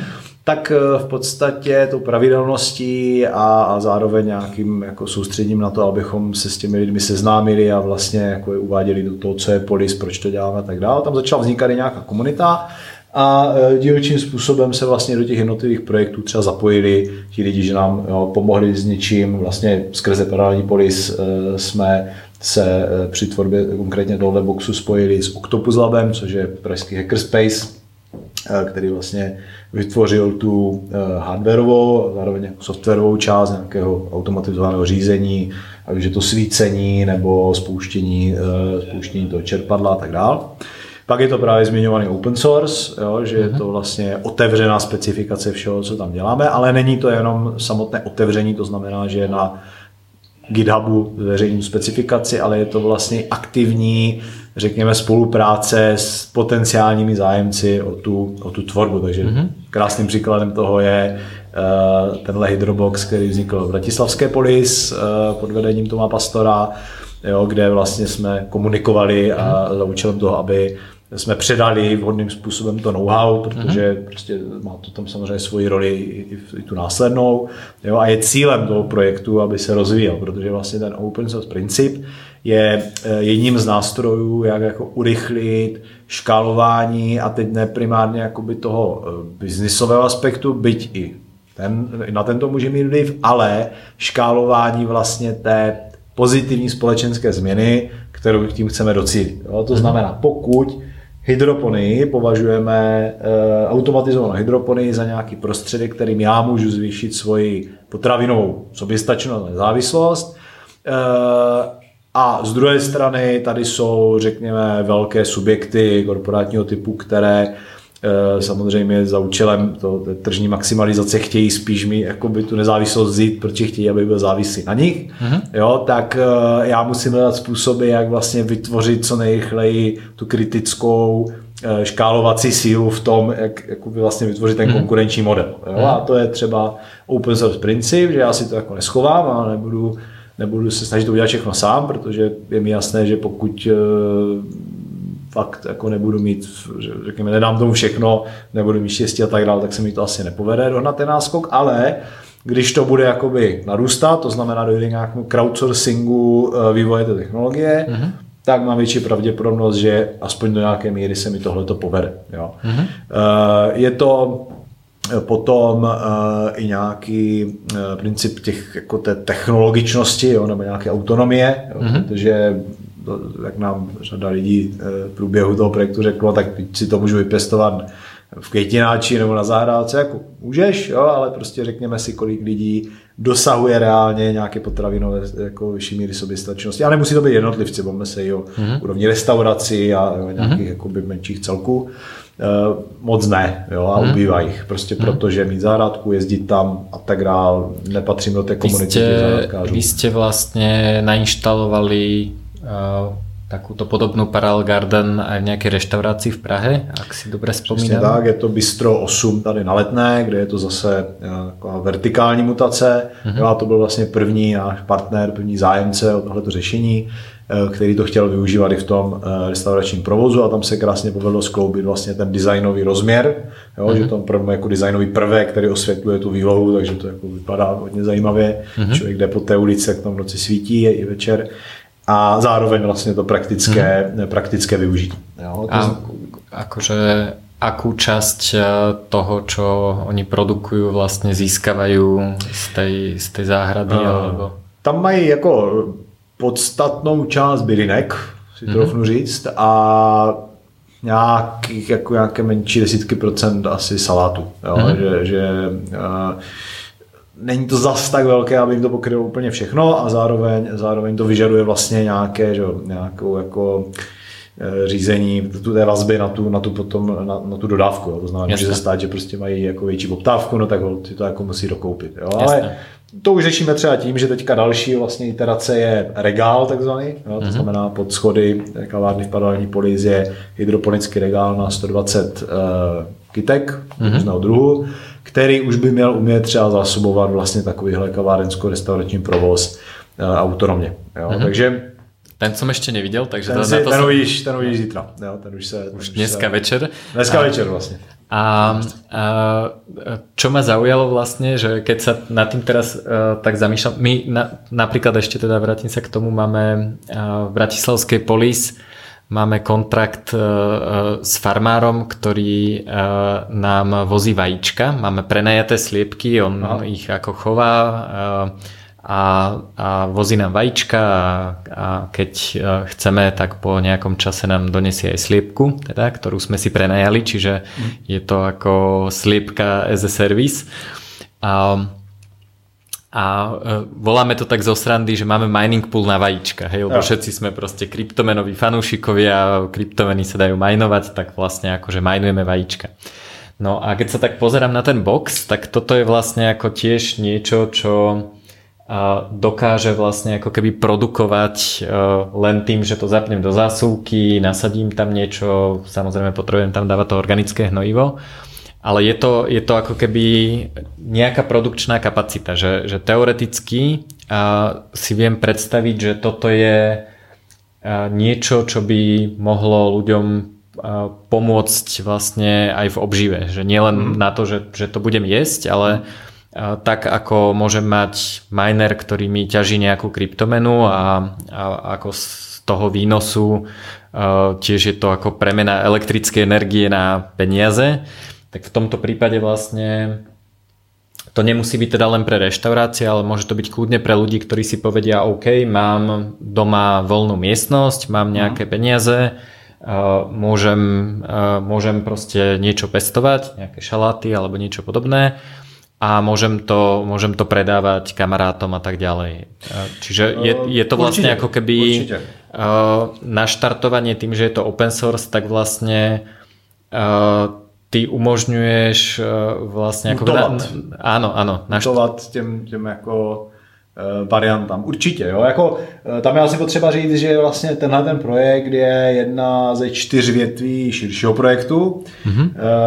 A sice projektu uh, Skywalk, jo, které, jehož cílem je, uh, řekněme takovým tím středobodem je dlouhodobě ekonomicky, udr, eh, ekologicky udržitelná těžba kryptoměn. Jo? A když mhm. si představíme těžbu kryptoměn, tak je to na jedné straně nějaká, nějaký hardware, eh, nějaká elektrická energie, řekněme nějaké umístění toho hardwareu, jo? Uh-huh. a nějaká, řekněme, optimalizace toho, té výpočetní operace a na druhé straně mi z toho lezou kryptoměny, leze mi z toho teplo. Mm-hmm. Jo, s tím, že to ty kryptoměny z toho lezou, tak ještě samozřejmě kolísají nějak na hodnotě, takže mm-hmm. já ještě potřebuju řešit, jako jak minimálně tu hodnotu jakoby efektivně fixovat, ne ještě ideálně třeba zvyšovat. Mm-hmm. Jo, a tohle to všechno, když si to jakoby eh, představíme, tak je vlastně něco, co je cílem jako maximálně zoptimalizovat, protože tam je ta ekonomika i ta, ten ekologický aspekt, environmentální mm-hmm. dopad.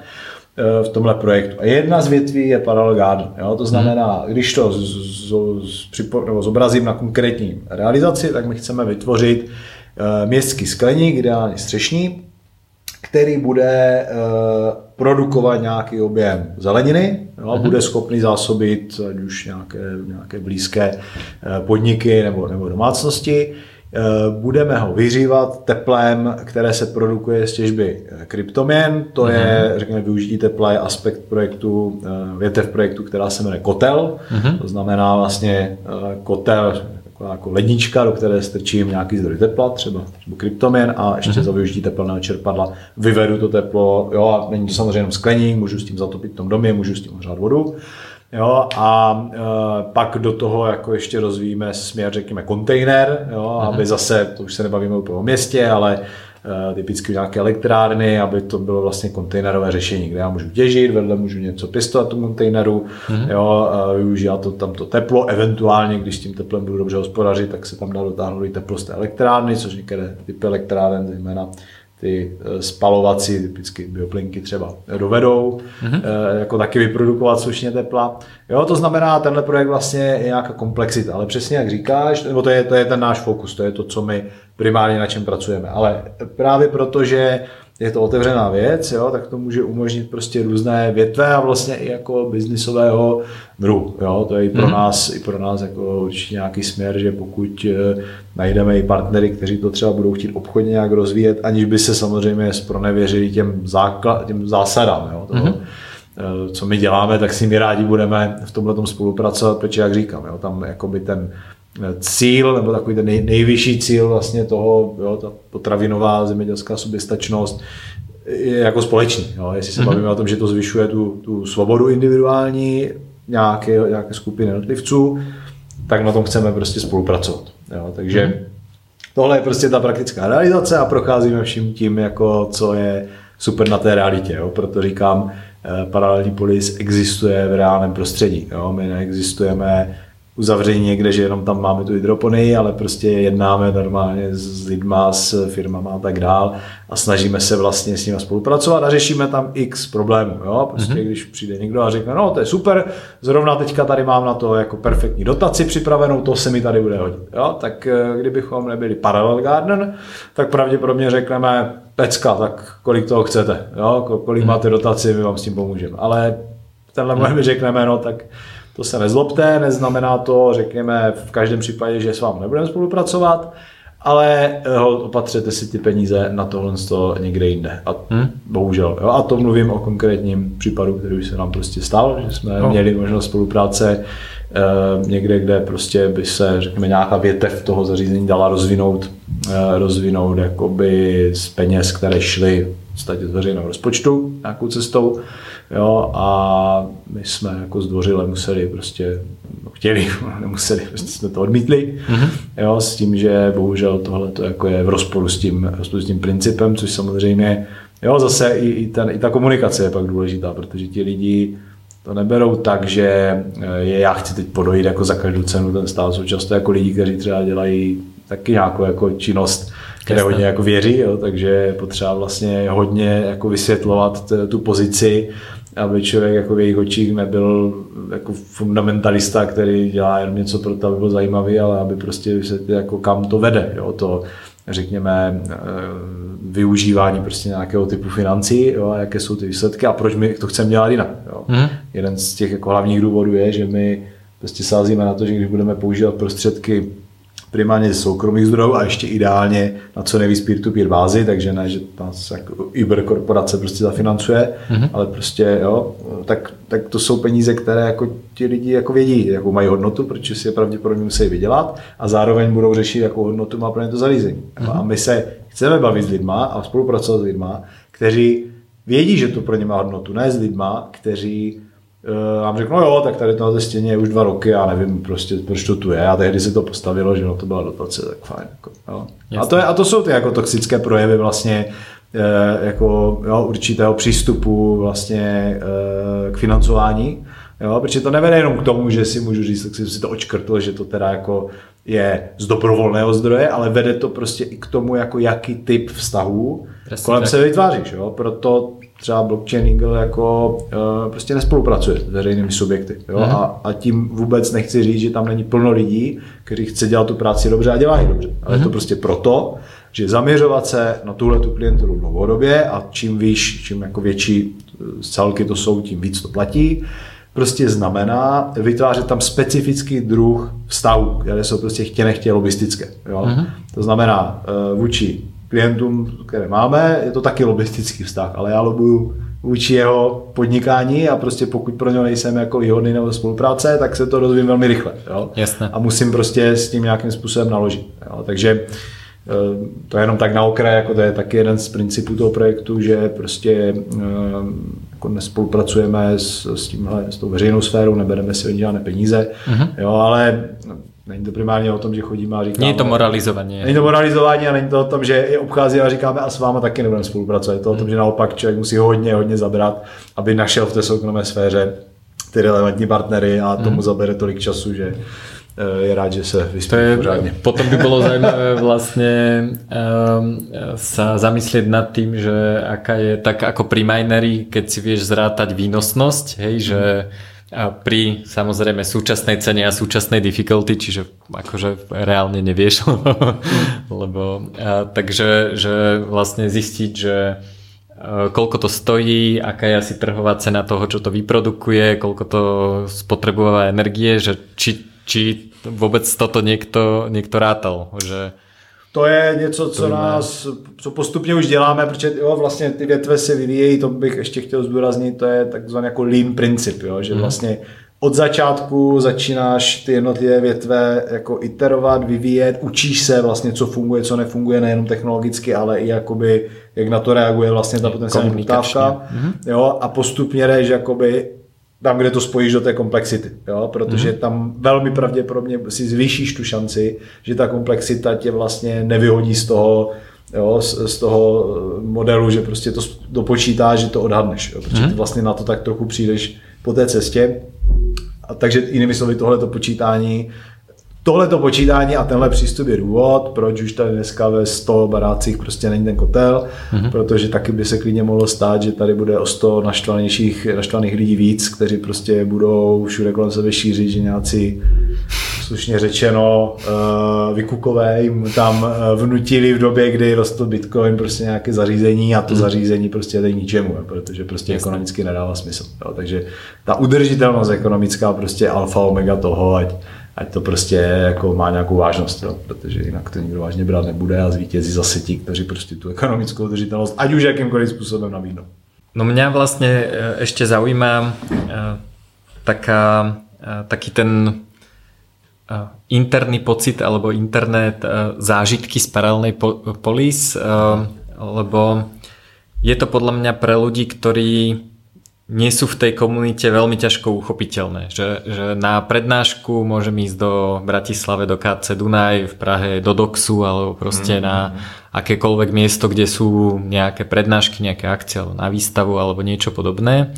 Môžem ísť niekde na koncert, ale to nie je tá komunita, tá paralelná spoločnosť, že tam vlastne uh, uh, že, že nie je to teda len o tých informáciách, ktoré tam donesiete a o projektoch, ktoré sa v Hackerspace e, zvyknú napríklad vytvoriť, čo Hackerspace tiež produkujú všelijaké takéto srandičky, ale je to vlastne e, práve o tých interakciách tých, e, tých ľudí. My sme sa predtým, ako sme spustili nahrávanie, bavili o, o, o, o tom, že aké sú v tých priestoroch rôzne typy ľudí, ako sa, ako sa uh, uh, ako sa dá vôbec poňať management takejto nejakej šialenej organizácie neštandardnej, tak uh, to, to ma za... level. To... Vysvet... Vysvetli. to je level. Um, no jo, tak začnu, začnu těmi typy lidí. Jo. Hmm. Uh, ono, polis je unikátní v tom, že se tam vlastně potkávají jako různé typy lidí a to typy v tom jako smyslu, jakkoliv si dovedeš představit. Jo? Mm-hmm. To znamená, ať už začneš jako tím profesním, kdo co dělá, jo? tak když začnu uh, od klubu Paralelní polis, jo? tak prostě uh, právník, programátor, uh, jako podnikatel lomeno reprezentant ve stolním tenise, umělec, projektový manažer, jo, a můžeme hmm. prostě jít dál. Jo. Jakoby najdeš čiže, tam vlastně... čiže tradičná, tradičné také ponímanie, ktoré s oblubou používajú naši hejteri, že anarchokapitalistický ITčkar sa tam vyskytuje tak ako v menej ako 5% prípadov by som no, povedal. Uh, Aspoň v Bratislave určite. No to rozhodně jako, jo, to prostě Naopak, jo, je to jako pestré vlastně eh, prostředí, jako jasně, těm lidem je něco společného, jo, to, že hledají nějakou pozitivní alternativu a nějakou nezávislost. Jo? To rozhodně, to je jakoby to, co je společné. Mm-hmm. E, nicméně e, to jako z nikoho nedělá prostě ještě extremistu. On to totiž jakoby v nějaké podobě hledá každý, mm-hmm. e, akorát e, každý si to vlastně projektuje do něčeho jiného a ne úplně každý má tendenci koncepčně vlastně hledat nějaký způsob, jak to realizovat a ještě to předávat někomu dál, jo? Mm-hmm. což je mhm. vlastně případ toho prostředí polis. Takže to je jedna věc.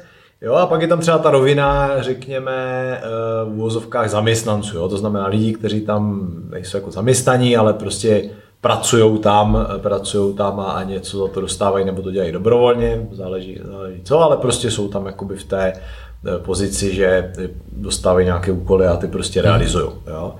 A i tihle ti lidi zase mají něco společného, ale jako osobnostně jsou, jsou jako velmi různí, jo, uh, ať už prostě jsou na nějakých jako nižších manažerských nebo, nebo nemanažerských pozicích. Prostě jinak řečeno, pokud se člověk zapojí do uh, řízení jo, těch nějakých základních procesů v té organizaci, tak najednou mu dojde, že vlastně s každým tím člověkem musí jednat velmi individuálně. Jo. Tím jako nechci říct, že Eh, by to v běžné organizaci bylo nějak ultimátně, jako že byli všichni stejní, jo, ale když si mhm. vezmu třeba jako advokátní kancelář, tak tam ta jako stejnost jo, těch osobností mhm. je, jako je podstatně vyšší prostě, jo, že, mm-hmm.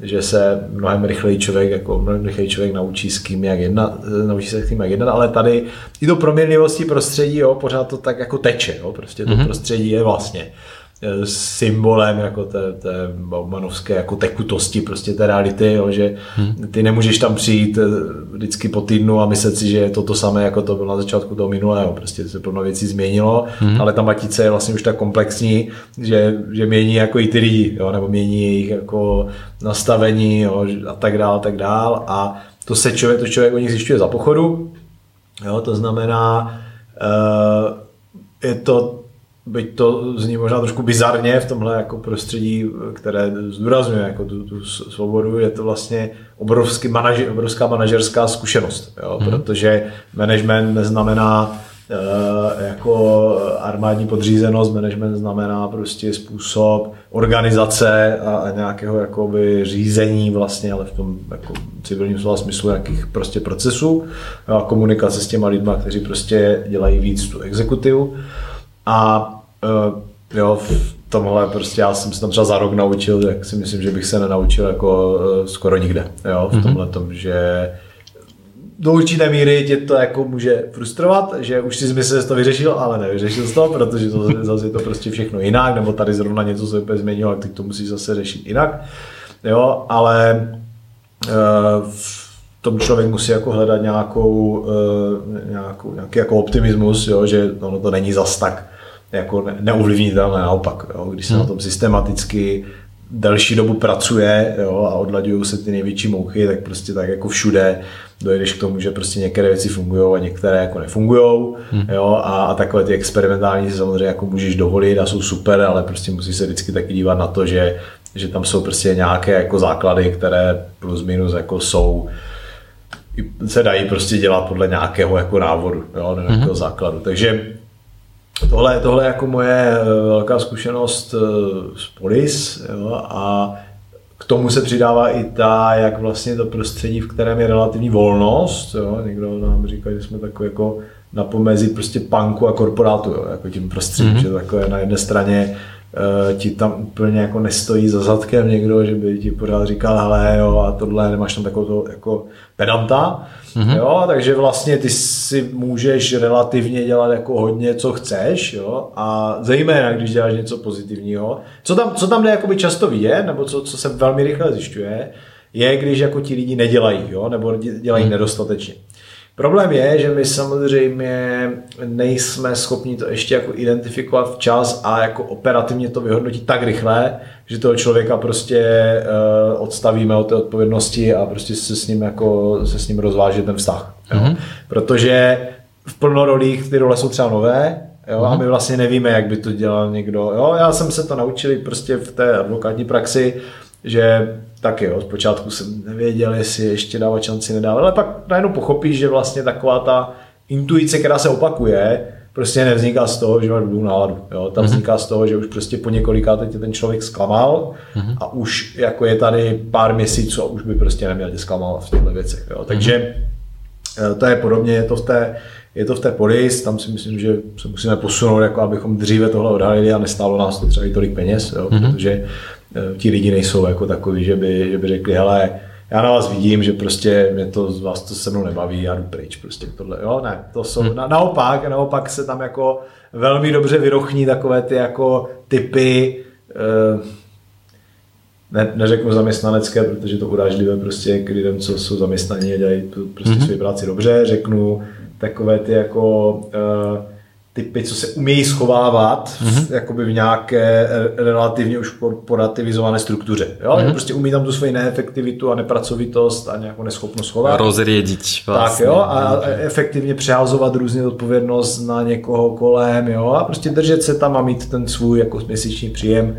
Ale ty zkušenosti vlastně jakoby teď, měli jsme je předtím, Jo? A zároveň tam jako krásně projeví, jak eh, vlastně lidi jsou nebo nejsou schopni přijímat tu odpovědnost. Jo? Že tam vlastně je taková ta disproporce mezi asi tím úvodní představou polis, kde, kde já jsem mhm. vlastně u toho vzniku nebyl, ale kde fakt byla, byla jako ta mantra toho, že prostě dejme jim to, jo, a prostě oni se to jako chytnou, nebo někdo ten se to se tam najde, jo. No to mhm. podle mě funguje, ale e, přejímání té odpovědnosti prostě chce a zvládá jako jenom nějaká skupina lidí. Jo? Mm-hmm. A vlastně umem toho manažera, nebo řekněme umem třeba spolku v tomhle případě by mělo být, že dovede vycítit, jako jestli typově ten člověk, který se o to jako uchází, je opravdu tenhle typ, který je schopný do sebe nakoncentrovat nějakou odpovědnost a nezdy. Mm-hmm. Jo, a, a e, dát mu vlastně tu příležitost. Jo? Mm-hmm. Protože potom to může mít velmi zajímavé výsledky. Jo? když, když někdo, jako, kdo si to vlastně váží a chce to rozvíjet, pochopí, že mu nikdo moc jako nestojí v té cestě jako za tím no, pozitivním mm-hmm. rozvojem, tak si myslím, že v Polis může jako udělat fakt hodně velké věci, protože dostane tu podporu. Mm-hmm. Dostane tu podporu, tam není v tomhle zase tak ultimátní konkurence, že by se všichni přes sebe valili jako a, a předháněli naopak. Jo. Mm-hmm. Těch lidí je tam poměrně málo tohohle druhu, spíš menší jednotky bych řekl. Mm-hmm. A myslím si, že Uh, myslím si, že v tom, je, uh, v tom je ta cesta. A zároveň vlastně, hmm. jo, přesně na tom, když to dáš někomu, kdo není kompetentní na nesení takové míry odpovědnosti, tak jakoby vidíš v přímém přenosu, co to dělá. Jo? Ten člověk vlastně uh, zpočátku má nějaké nadšení, uh, pak najednou zjistí, že vlastně se neorientuje v té roli, jo, tak uh, a teď ale ví, že prostě potřebuje mít nějaký výsledek, aby byl schopný mhm. obhájit, hmm. že tam jako je. Jo? To znamená, si najde nějakou, nějakou svoji tu jako pohodlnější cestu, jo, tam se nějak snaží přežít a vlastně tak se jako stáhne od těch, od těch tvrdších, od těch méně příjemných věcí. Já si myslím, že to je jako podobné pocitu, který já mám, když přijdu prostě ve 12 domů někdy, jo, mm. a vím, že chci prostě udělat tři věci, které mi zaberou tři hodiny, jako, jo, mm. a vím, že jich jako pět a teď jako tři z nich jsou ty nejprioritnější. Já se je podívám a jedna z toho tam je vyloženě, do té se mi chce, do druhé tak napůl, do, do, do třetí vůbec, jo, ale ještě tam jsou ty dvě, které bych rád předřadil před tu druhou a třetí, jo. Mm-hmm. A hecnout se do toho, že udělám ty tři tak, jak to fakt jako dává největší smysl, prostě není jednoduché. Jo? Mm-hmm. Je to mhm. nepříjemné akor jako ve 12, jo? od 12 mm-hmm. do 3. Ale když to uděláš, tak prostě vidíš, jako, že to má ten efekt, prostě, jo? Mm-hmm. že to mhm. funguje. Ráno mm-hmm. já ještě spím, ale ti, co, pro které jsem to měl dodělat a kteří na to už čekají, jsem jim to dodal a oni jsou prostě spokojení. A ti, kteří mají ještě tři dny čas, protože to čekají za ty tři dny, tak prostě to, pro ty to udělám zítra. Jo? Mm-hmm. To znamená, Eh, to je vlastně tíha té samostatnosti a tím větší je ta tíha, když ti lidi třeba neví, co to je, jo? když jim řekneš, ale tak najdi tu, tu strategii, jak konkrétně tady obsadit tenhle prostor, nebo jak ho využít, nebo mhm. jak něco dělat, jo, prostě, jo, takže v tomhle je to taky jako velká, velká škola, jo, jako samozřejmě, uh, No, i ty etapy. Je, je, to, je to vlastně jako aj trošku snaha riadiť také tie kreatívne úlohy. Hej? Že, že, že keď má niekto konkrétne zadanie, máš naprogramovať toto, máš mm-hmm. spraviť no. takúto zmluvu, máš umyť dlášku, tak je veľmi jednoduché povedať, dláška nie je umytá a program nesplňa špecifikáciu a zmluvu si spravil zle. Hej? No. Ale keď je zadanie, že uh, uh, naplň priestor obsahom alebo Eh, správ eh, zaujímavé biohacking produkty alebo niečo podobné v kaviarni alebo proste keď je to niečo, čo máš vymyslieť, tak tam ako to KPIčko je ako dá sa vymyslieť ešte niečo nové alebo hmm. čo, že, už, že, už měřitelné a zároveň pro toho člověka, který to nemá buď to v sobě, anebo se to bojí, jo, nebo z nějakého důvodu to prostě nechce dělat, tak eh, je to pro něho vlastně hodně stresující. Ale já se jako upřímně řečeno, nebo teď jsme ve fázi polizy, jsme najali vlastně manažera jako celého baráku, mm-hmm. profesionálního seniorního manažera, od kterého si hodně slibujeme právě v jako nastavení procesů, zefektivnění mm-hmm. toho vnitřního chodu. Jo, a e, jedna kolegyně čerstvá ze spolku, která nám, Jindřiška Ivodová, zmíním určitě, která nám vlastně jako člověk s velkými zkušenostmi v oblasti nějakého managementu pomáhá teď, eh, tak říkala, že je vlastně dobrý manažér, to i ty lidi vlastně to v nich jako otevře, v kterých to je. Mm. Jo? Že ono tam jako může být asi hodně i nějakého strachu, jo? že já jsem byl vždycky zvyklý vlastně být na té pozici, kdy mi někdo říkal, co mám dělat a teď najednou já mám být ten, kdo pomalu, jo, protože to tak je, že, že to je mhm. prostě tak, prostě že ty přijdeš za tím spolkem a řekneš, co, já budu, co prostě se bude dělat, jo. Mm-hmm. A, a, jako, a teď ti tam samozřejmě někdo řekne jako, no víš, ale to možná je blbě, jo? a ty hmm. musíš být připraven jako obhájit si to, protože takhle funguje manažer, jo. Hmm. Prostě si obhájit před těma akcionářema, jo? před těma prostě, hmm. co ti do toho mluví, co chceš dělat, protože podle tebe je to takhle jako dobře. Mm-hmm. Jo? A třeba v něčem ubrat, když prostě tam vidíš, že to není průchozí, mm-hmm. jo? a hledat zase tu cestu dál dál. Jo? A to je jako pro hodně lidí prostě těžké, protože oni se bojí prostě toho, že vlastně najednou jsou v roli, která jim vůbec nepřísluší, že je to drzost. Jo? Mm-hmm. Že jsou prostě drzí, že si tohle dovolí a přitom je to vlastně přesně naopak. Jo? Že ty, když něco uděláš a uh, bude to jako promyšlený tah, který někam má vést, tak ti může rozhodně někdo říct, že prostě se mu to nelíbí. Jo? Ale mm-hmm. pokud ty si za ním stojíš, protože jsi to mm-hmm. promyslel, nevykašlal se na to, tak si nemůžu představit, jako, že z toho bude já nevím, že ti někdo jako seřve pomalu, nebo že tě prostě bude nějak eh, ostrakizovat, jo, za to naopak, jo. Hmm. A nesmíš se, zas, nesmíš se zastavit samozřejmě před první překážkou, tak prostě hmm. musíš jako to tlačit, jo, a, a to, je, to je něco, co jako jedno, že bychom chtěli asi z té poli všichni vidět, a ta představa, že ti lidi jakoby budou chodit s těma strategiemi a budou jako říkat, hele, já bych chtěl dělat ten program prostě v Polizu, mám tady vizi na dva roky, prostě mm. tohle to bych tu chtěl vidět a přijde druhý, ne, ne, ne, já mám lepší, to dívej, prostě, jo, to, mm. jo, to je, že jo, tak to si, jako, si teď zatím můžeme mm. pokecat, ale to se samozřejmě reálně nikdy jako nestalo, jo, tam nikdo nikdy nepřišel, jo, možná to ani není jako běžné, jo, v té společnosti, že by lidi takhle vlastně fungovali, že Uh, jo, že přesně, že to bereš jako nějakou drzost, jo? že bys prostě, já bych mhm. šel někdo, nevím. Si A, ale v, uh, akože takto celkovo strategicky sa to nestalo, ale ako Bratislavskej polis ja vidím akože veľmi pozitívnu aktivitu, hej, že ako fakt ľudia prídu s nápadom, že toto chcem spraviť, zrealizovať a urobia to, čiže uh, ako nie, nie je to ako, že, že mám grandióznu víziu, ktorú idem teraz realizovať na celý priestor alebo niečo, ale tie, tie ako keby malé aktivity, z ktorých sa to vlastně celé vytvára, vlastně vznikají. Čiže já jsem v tomto aj příjemně překvapený. To, já, jako, to je super a to bych samozřejmě se křivdil jako lidem, kteří v Praze taky jako jsou takový, kteří jo, ty, zejména v tom, co je zajímá. Jako, tak, spíš jsem teď měl na mysli, teď jako, se vyloženě zakuklil v té jako provozní složce toho ano, ano, jo, ano. že tam, tam vlastně si myslím, že je jako strašně moc vlastně příležitostí, že kdyby člověk trošku jako nakouk, jsem podíval se tam a Jo, takže může prostě fakt si tam prostě udělat svůj jako startup. Jo. Já jsem se mm-hmm. teďka pokusil nějak podívat na tu polici jako, jako na soubor nějakých projektů a mm-hmm. opravdu jakoby, ať už si být patra, jo, nebo třeba marketing toho baráku, PR, um, ehm, jako vztahy s jinými polis, community management napříč mm-hmm. A to jsou všechno podle mě věci, které v podstatě můžeš pojmout jako samostatný startup. Mm-hmm. No? Kdyby se na takhle díval. Souhlasím. Prostě, že jako, ať už ať už vlastně to jako potenciálem nějakého jakoby, eh, toho, co všechno tam je, nebo i toho příjmu, prostě normálně se na to takhle můžeš dívat. Mm-hmm. Jo, takže ty se můžeš jako na to dívat jako na podnikatel, na, jako podnikatel v té dané oblasti, prostě který mm-hmm. chce ten vehikl jo, použít tomu, že v něm jako rozvine vlastně tyhle ty svoje jako ideje. Jo? A to je třeba možná něco, co co taky nás čeká jako víc to, víc to jako tlumočit prostě těm eh, lidem, jo. To je momentálna moja vízia. No, to, jo, to, si jako, že práve, se... práve si uh, uh, vyslovil moju prezentáciu, Super. ako to ja vnímam.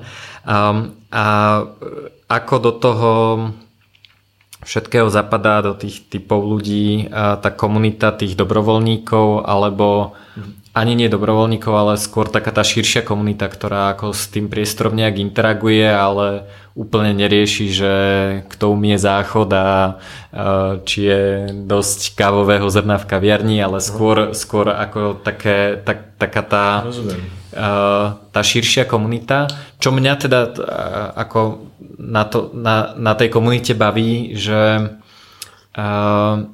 tým, že tí ľudia sú do nejakej miery podobne hodnotovo založení, a tak to vlastne výrazne zjednodušuje interakcie a vznikajú práve také, také tie veci, ktoré, ja neviem, my sme založili e, firmu, ktorá spája právo a technológie, hej?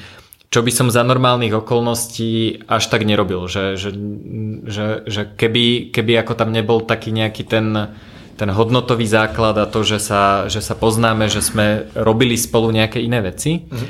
a, tak sa to až tak nestane a, a toto sa mi vlastne páči a, a na polis, či už v borde alebo, alebo proste v tej komunite, že dochádza vlastne k takýmto neštandardným interakciám, hej, že mm. zrazu ty právnik robíš pestovanie rastliniek, hej? Lebo si tam stretol ľudí, ktorí, eh, ktorí, ktorých to zaujíma. Takže... Uh, jako u těch dobrovolníků uh, já bych to rozdělil na dvě skupiny. Jo. Jedni jsou, jako řekněme, dobrovolníci, jako kteří se zpravidla i přihlásí nějak třeba, že ahoj, chtěl bych dělat jako dobrovolníka v polis, jo, a to jsou většinou lidi, kteří jako třeba vypomůžou přesně jo, s takovými spíš těma provozníma věcma. Samozřejmě, když něco zaujme, jak se do toho můžu zapojit, ale za mě takzvaně, to znamená za doby, co já jsem tam jako intenzivně v polis, jako, no jako vyložený dobrovolník, tohle to se tam moc jako neděje. Jo. Hmm. Co je naopak obrovský prostor pro zapojení dobrovolníků, tak jsou vlastně ty jednotlivé dílčí, ať už programy, projekty a tedy. Typicky mhm. tady tohle, jo, Parallel Garden, Enviromita, prostě x lidí, jo, vlastně, kteří se tam nějakým způsobem začali jako pravidelně pohybovat v té komunitě, jo, nám vlastně třeba pomohli, naposledy, když jsme stavili ten regál, jo, mm. tak uh, jsme obepsali prostě tady ty lidi a normálně přišlo třeba sedm lidí, jo, kteří ti na pár hodin prostě s tím letím pomůžou, jo, fyzicky mm. normálně ti prostě pomůžou. Dělali jsme um, záhon pro farmbota, mm-hmm. jo, venku na, na terase, takové automatizace, CNC na pěstování rostlin, které jsme tam zkoušeli, e, tak tam e, jo, taky. Jo, prostě Čestmír Trzník, který jako zahradní, zahradnickou firmu v, v Děbradech, tak ten nám dělal jakoby záhon jo, za nějakou prostě výrazně výhodnější cenu, zároveň nám to prostě pomohl. Uh, Charlie, což je kluk, který programuje nebo dělá nějaké programátorské záležitosti v Polis, ten nám třeba prostě půjčil palety od něho ze sklepa tady z Olešovic, jo, jako mm-hmm. přišli nám, pak, pak nám pomohli s tím to jakoby zapojit, nějak zprovoznit. Jo, takže tohle to jsou jakoby podle mě. A to je i ta nosná větev, myslím těch dobrovolníků, že prostě dobrovolničit budeš vlastně tam, kde tě to zajímá a zároveň já tam vidím v podstatě i tu, i tu největší přidanou hodnotu, jo, protože já jsem se vlastně paradoxně s tímhle modelem dobrovolnictví poprvé setkal na svoji eh, stáži v, v ne, ne, nejméně etatistické instituci na světě v OSN, když jsem byl na tříměsíční stáži v Ženevě úřadu eh, komisaře pro, vysokého komisaře pro lidská práva. Mm-hmm. Jo, a vlastně tady ty, ta kariéra v těchto těch jako úřadech OSN eh, funguje tak, že ty tam vlastně jdeš na jednu stáž neplacenou, pak třeba na druhou stáž, jo, takže jako na tobě si vyřídíš typko nebo prostě ti to někdo zaplatí. A když se osvědčíš, tak ti třeba nabídnou nějaký částečný úvazek, jo? nebo hmm. spíš teda vlastně časově omezený úvazek na půl hmm. roku. Hmm. Osvědčíš se fajn, jo? že jsou lidi, co mají takový ten sen, že budou v té Ženevě, ale ten sen vede přes internshipy, malé úvazky, pobyt někde prostě v Kosovu jako na, na nějakém střeženém úřadě, jo, a pak mm-hmm. jedno dne mhm. můžeš prostě se, se dívat na Ženevské jezero třeba, jo, ale jinak řečeno, vlastně tam jsem viděl poprvé to dobrovolnictví tohle druhu, jo, že ty vlastně přijdeš a teď prostě se ukáž, co umíš, jako, jo, mm-hmm. ale ne jako, že, že se nám tu klaněj, ale prostě Přesně, přišel z namíta, zajímá tě to, jo, a o to se i hodně snažíme, jako, já to, hmm. když já to moderuji, tak to vždycky říkám, že jako, jo, fakt se nestyďte, chcete tady nějaké téma vidět, pokecejte s náma, proto tady zůstáváme v té kavárně, jo, a teď ten člověk se třeba nějak osmělí, zjistí, že by ho něco zajímalo, jo, musíte si samozřejmě nějak sednout, jo, je dost lidí, kteří chtějí jako rychle to nějak hypnout, protože zrovna teď by se jim to hodilo, ale vlastně nechtějí s tebou dělat jakoby, ty věci tak, aby to k něčemu vedlo. Jo? Mm-hmm. Nebo mají prostě jenom představu, to je jako fajn Jasne. a budíš, jo? Jako ne, neberu jim to.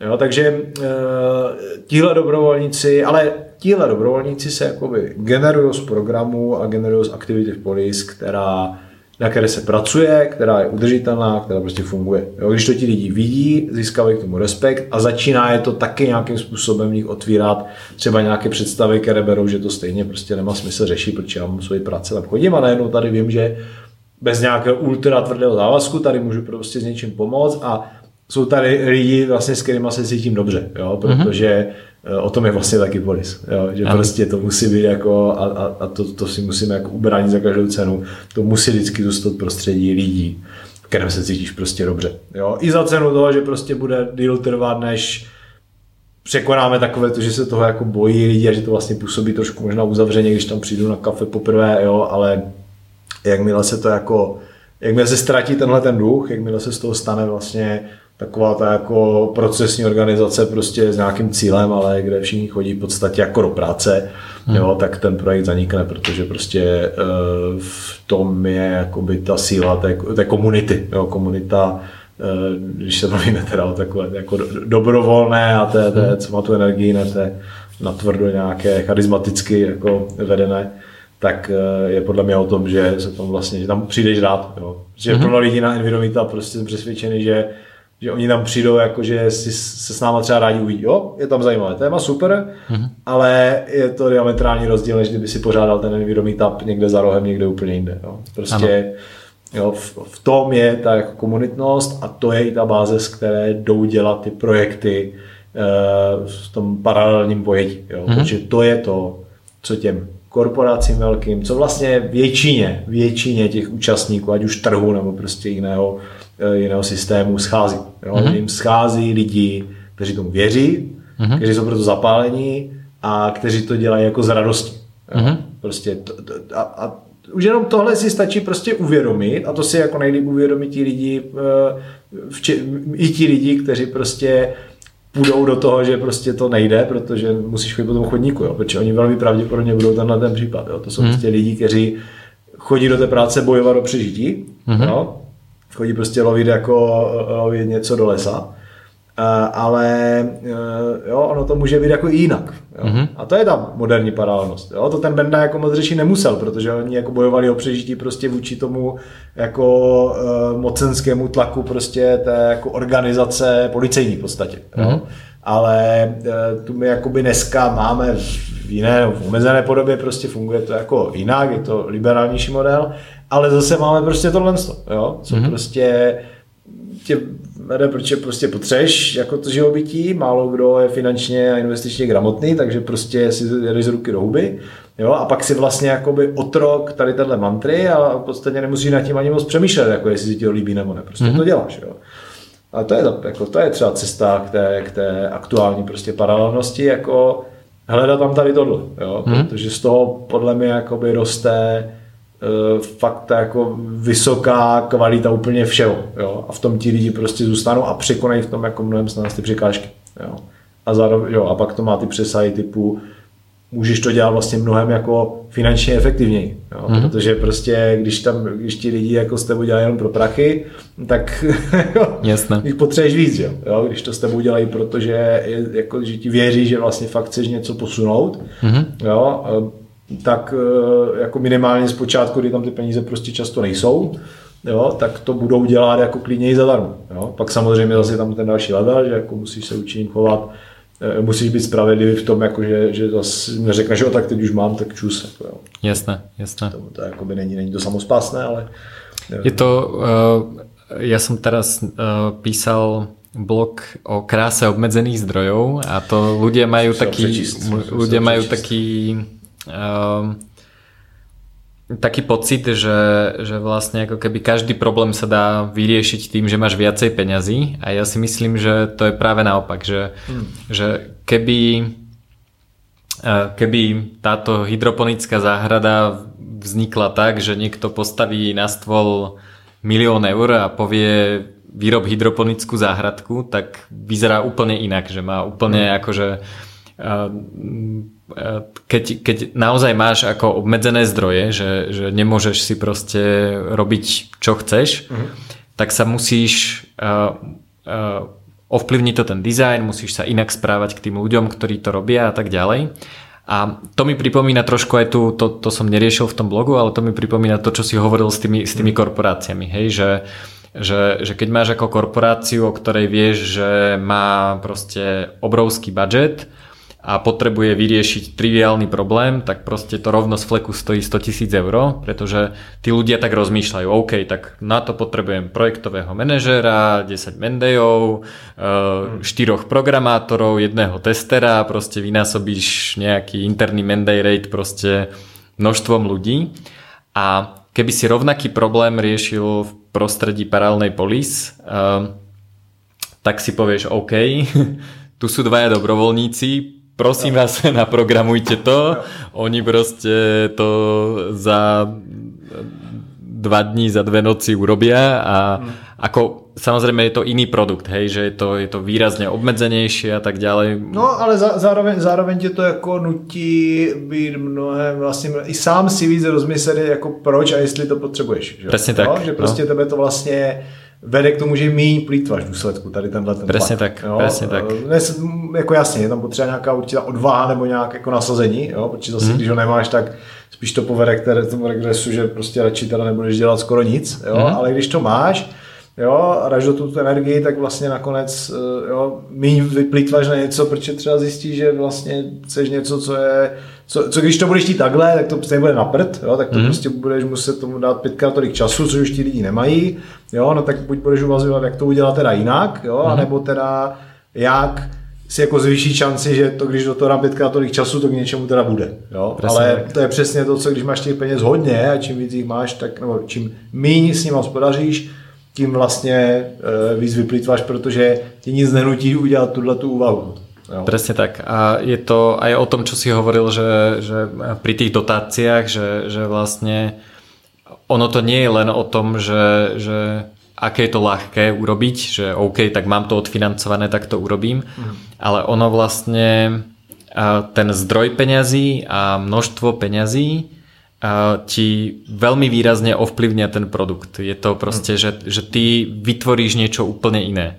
Hej, no, to, to isté je pri, pri umení, hej, že, že keď ako robíš umenie, na ktoré máš rovno dopredu peniaze a je ti vlastne úplne jedno, ako bude vyzerať, pretože grant si už dostal, tak výsledok bude výrazne iný, ako keď robíš umenie, pretože niekoho musíš presvedčiť, mm. alebo ho robíš ako hobby a chceš len, aby existovalo, že, že, že, že ako ten zdroj tých peňazí a aj množstvo ti vlastne úplne ako keby nie úplne, ale do veľkej miery ti definuje ten, ten výsledok.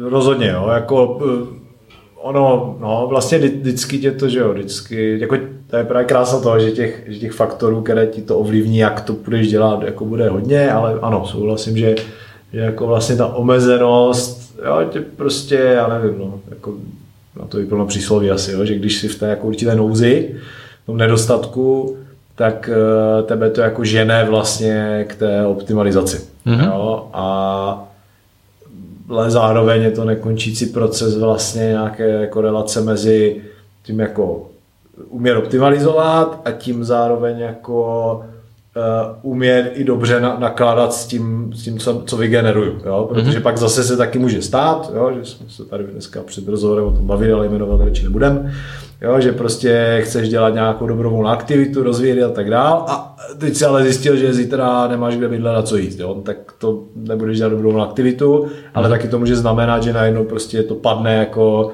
jo, že na tom, že na tom něco třeba stojí a tedy, jo, takže mm-hmm. Ta udržitelnost je taky hrozně důležitá, jo, ale Uh, a keď na ně musíš myslet dopredu vlastně. Jo, jo a to no. si myslím, že je jako pěkný, pěkný vlastně jako dopad toho peer-to-peer principu. Jo, já ho vnímám hodně jakoby skrze tady tohle, že peer-to-peer princip je o tom, že jako eh, bude ve vyšší míře, eh, bude vyšší pravděpodobnost, že lidi eh, se jakoby dobře rozhodnou, jo, nebo spíš uvědomili rozhodnou o tom, eh, na co vynakládat nějaký zdroj nebo ne prostě. Mm-hmm. Jo? Protože když jako to jde přes, čím více prostředníků to jde, tím větší šum prostě, jo? A ta mhm. informace mm-hmm. už teče prostě jako jinak, jo? Když to když to jde prostě jakoby napřímo, jo, což nevylučuje samozřejmě poskytování nějakých služeb, které to třeba ještě jakoby zlepší, ale mm-hmm. prostě když, když já, jako já se rozhoduju, jo, jestli si prostě koupím rohlík nebo nekoupím rohlík, jo, tak uh, mám mnohem jako lepší představu o tom, jestli ho prostě eh, potřebuju nebo nepotřebuju a, a jako jak si to, jak si to prostě v té kapse jako rozdělím. Jo, a to platí nejenom u peněz, ale vlastně platí to u jakéhokoliv druhu Eh, druhou vztahu. Mm-hmm. Takže jestli vlastně ty technologie mají v něčem jo, ty, ty komunikační jako zajímavý dopad, tak si myslím, že je to tady tohle. Jo, že to měření vlastně mm-hmm. je, tady, je tady v tomhle tom přesnější. Jo, a, to... a komunikácia ti zase zlepší to, to vytváranie tých priamejších vzťahov, lebo nepotrebuješ mať až toľko úrovní abstrakcie na to, aby si někoho našiel a tak ďalej. Takže to je, to je podľa mňa ako keby hmm. ďalšia ďalšia feature. Um, zažil si uh, niečo v paralelnej polis, čo si myslíš, že by sa v normálnej spoločnosti mainstreamovej buď nestalo, alebo, alebo by to bolo veľmi ťažké. To znamená, že um, také bežné príklady, keď sa napríklad bavíme o krypte, je, že uh, sú ľudia, ktorí uh, z nejakého dôvodu nemohli mať bankový účet a zrazu môžu podnikať, pretože vedia príjmať krypto. Hej. To je taký bežný, omielaný príklad. Samozrejme, vždy sa to dá nejako vyriešiť. Hej, vždy môžem proste z, uh, ísť do partnerstva obchodného s niekým, kto tie peniaze príjmať vie a tak ďalej, ale takéto, takéto veci, ktoré by podľa teba nenastali v normálnej spoločnosti. Len či ťa niečo jako já vlastně můžu vést ten svůj osobní případ, jo. Prostě v paralelní polis jsem zažil to, že jsem jako v kontaktu s lidmi. Já vlastně můžu dělat práci, o které jsme se tady bavili, že jako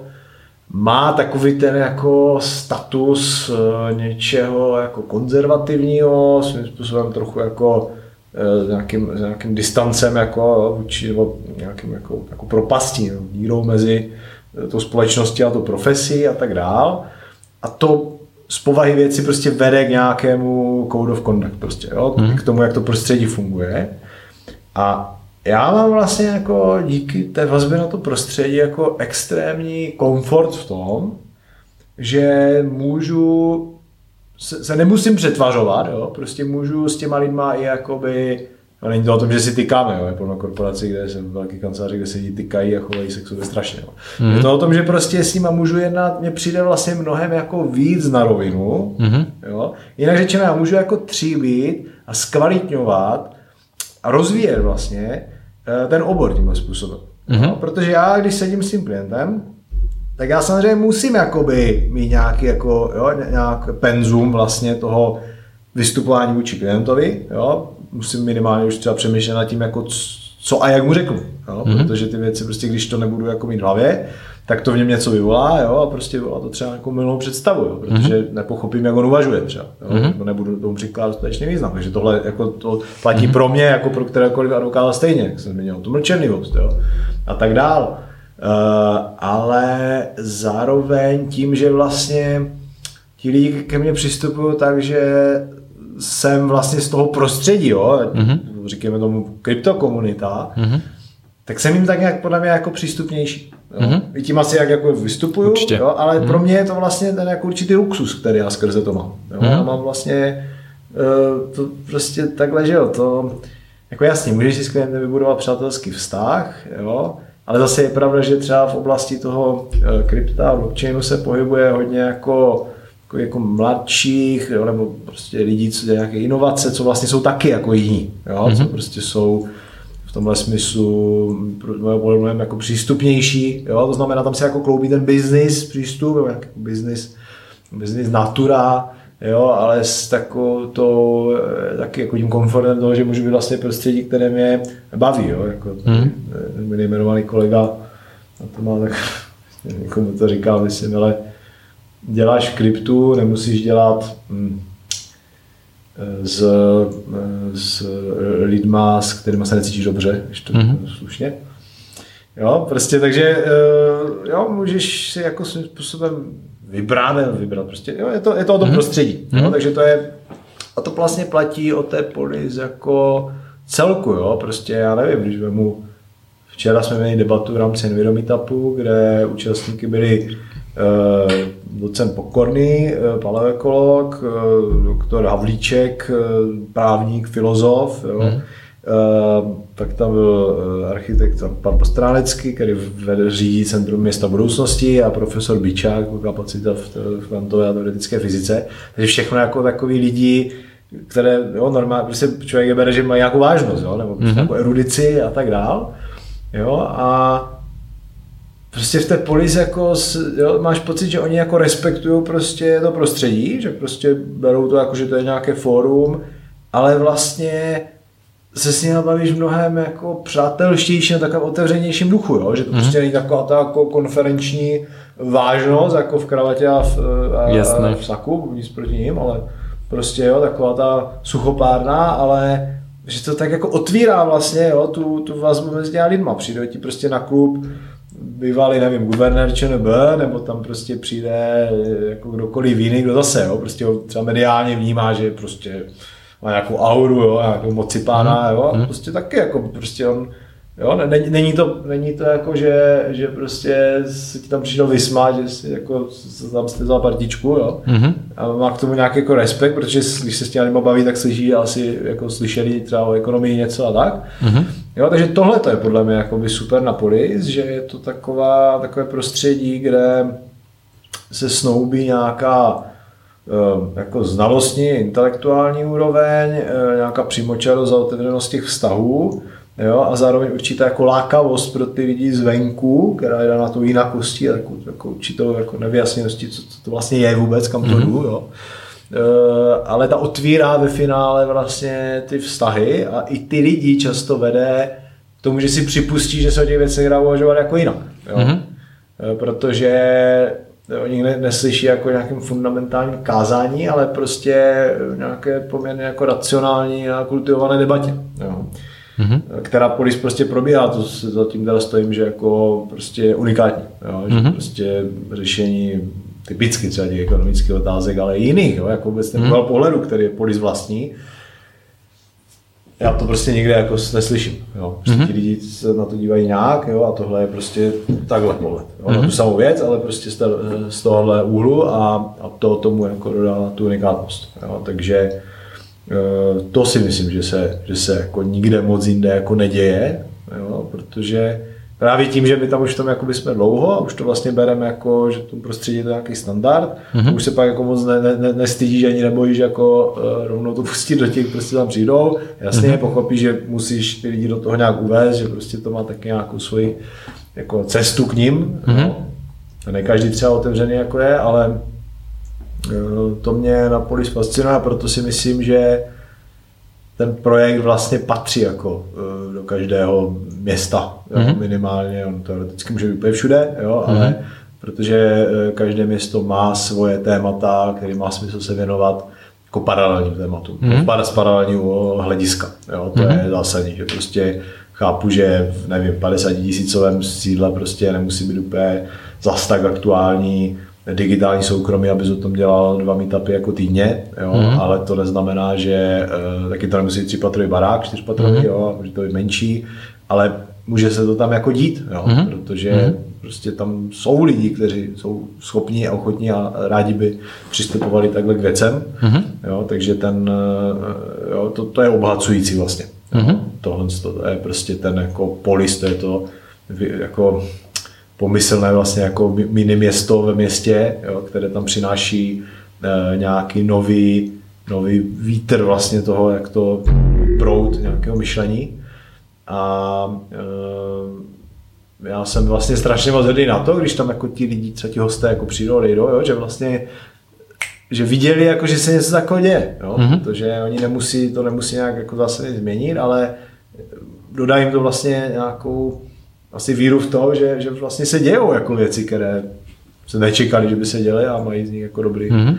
dobrý pocit. Jo. Takže to je... To dokonce aj feedback eh, na Hackers Congress hmm. dokonca aj od ľudí, ktorí akože sú v téme, sú hackeri alebo proste venujú sa kryptu je, je taký, že to je ako výrazne iná akcia, ako keď idú na nejakú kryptokonferenciu alebo niečo podobné, kde sa riešia ICO za technický upgrade protokolov a takéto veci. Mm. A, a sú akože tí, čo sú tam prvýkrát, sú z toho dosť prekvapení, že, že proste vôbec akože aké sú témy v panelových diskusiách a tak ďalej. Takže, no, ako... a, takže je, je to určite unikátne.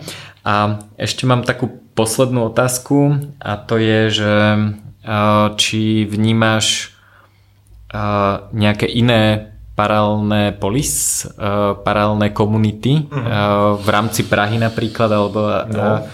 a či, či máš pocit, že má zmysel nejakým spôsobom s, s takými inými komunitami interagovať, nejako sa nejako si odovzdávať know-how, alebo um, alebo jsme příliš uzavretí, alebo ako, a, ako to vnímáš?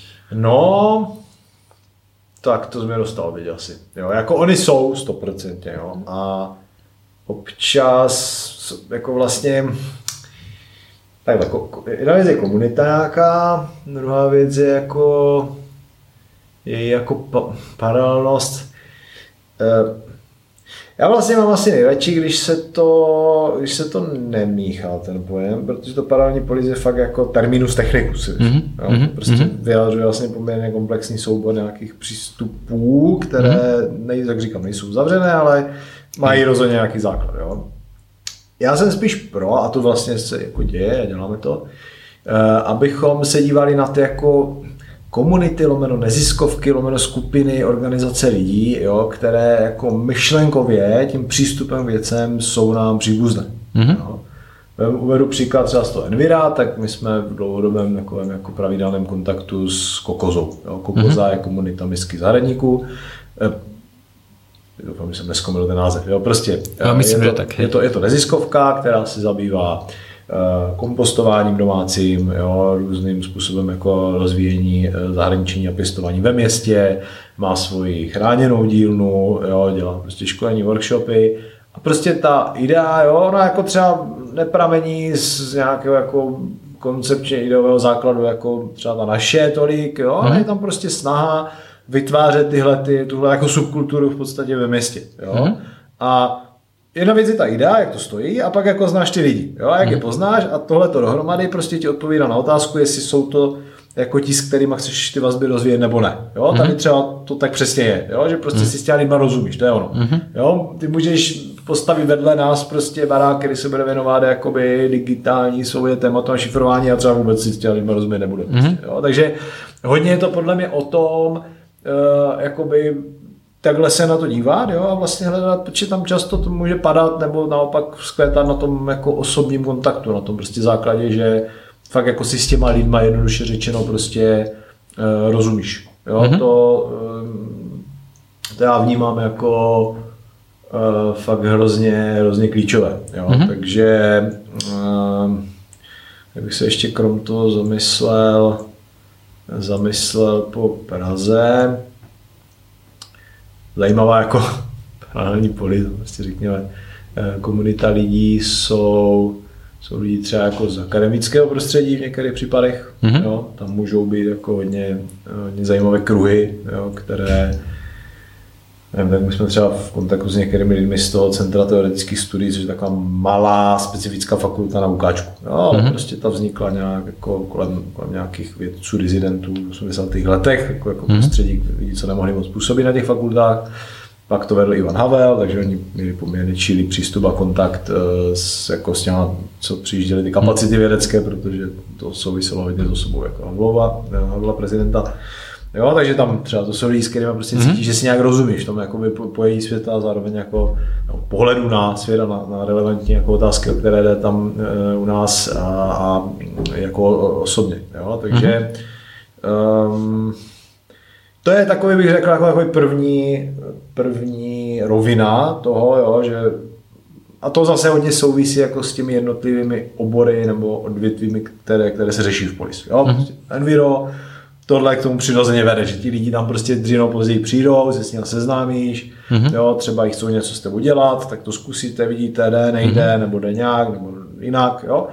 A na, na tom to postupně krystalizuje. Jo? A pak samozřejmě je otázka, to, to je, jak jsme se teď bavili o těch projektech jo, v Polis, mm. tak jeden z nich podle mě může být jako community management, ale nejenom ten jako management, no v podstatě management ve smyslu uh, nějaký jako uh, ucelený obrázek o tom, jaké komunity, jaké skupiny lidí se eh, jako v té polizi nějak pohybují, co tam hledají, co, co, proč to hledají, jak to souvisí s polizí, prostě normálně jako jo, systematická činnost tady té analýzy a nějakého vyhodnocování, ale i které by to třeba jako by potenciálně mohly být, jo, mm-hmm. které by v tom e, smyslu jako Bendovi kojné, jak říká, že prostě něco bude jako součást té polis a pak budou ty ne úplně korové projekty, ale my budeme dělat tu coinu, jo? my budeme mm. poskytovat nějaký support nebo nějakou mm. jako vazbu. Jo? A prostě mm.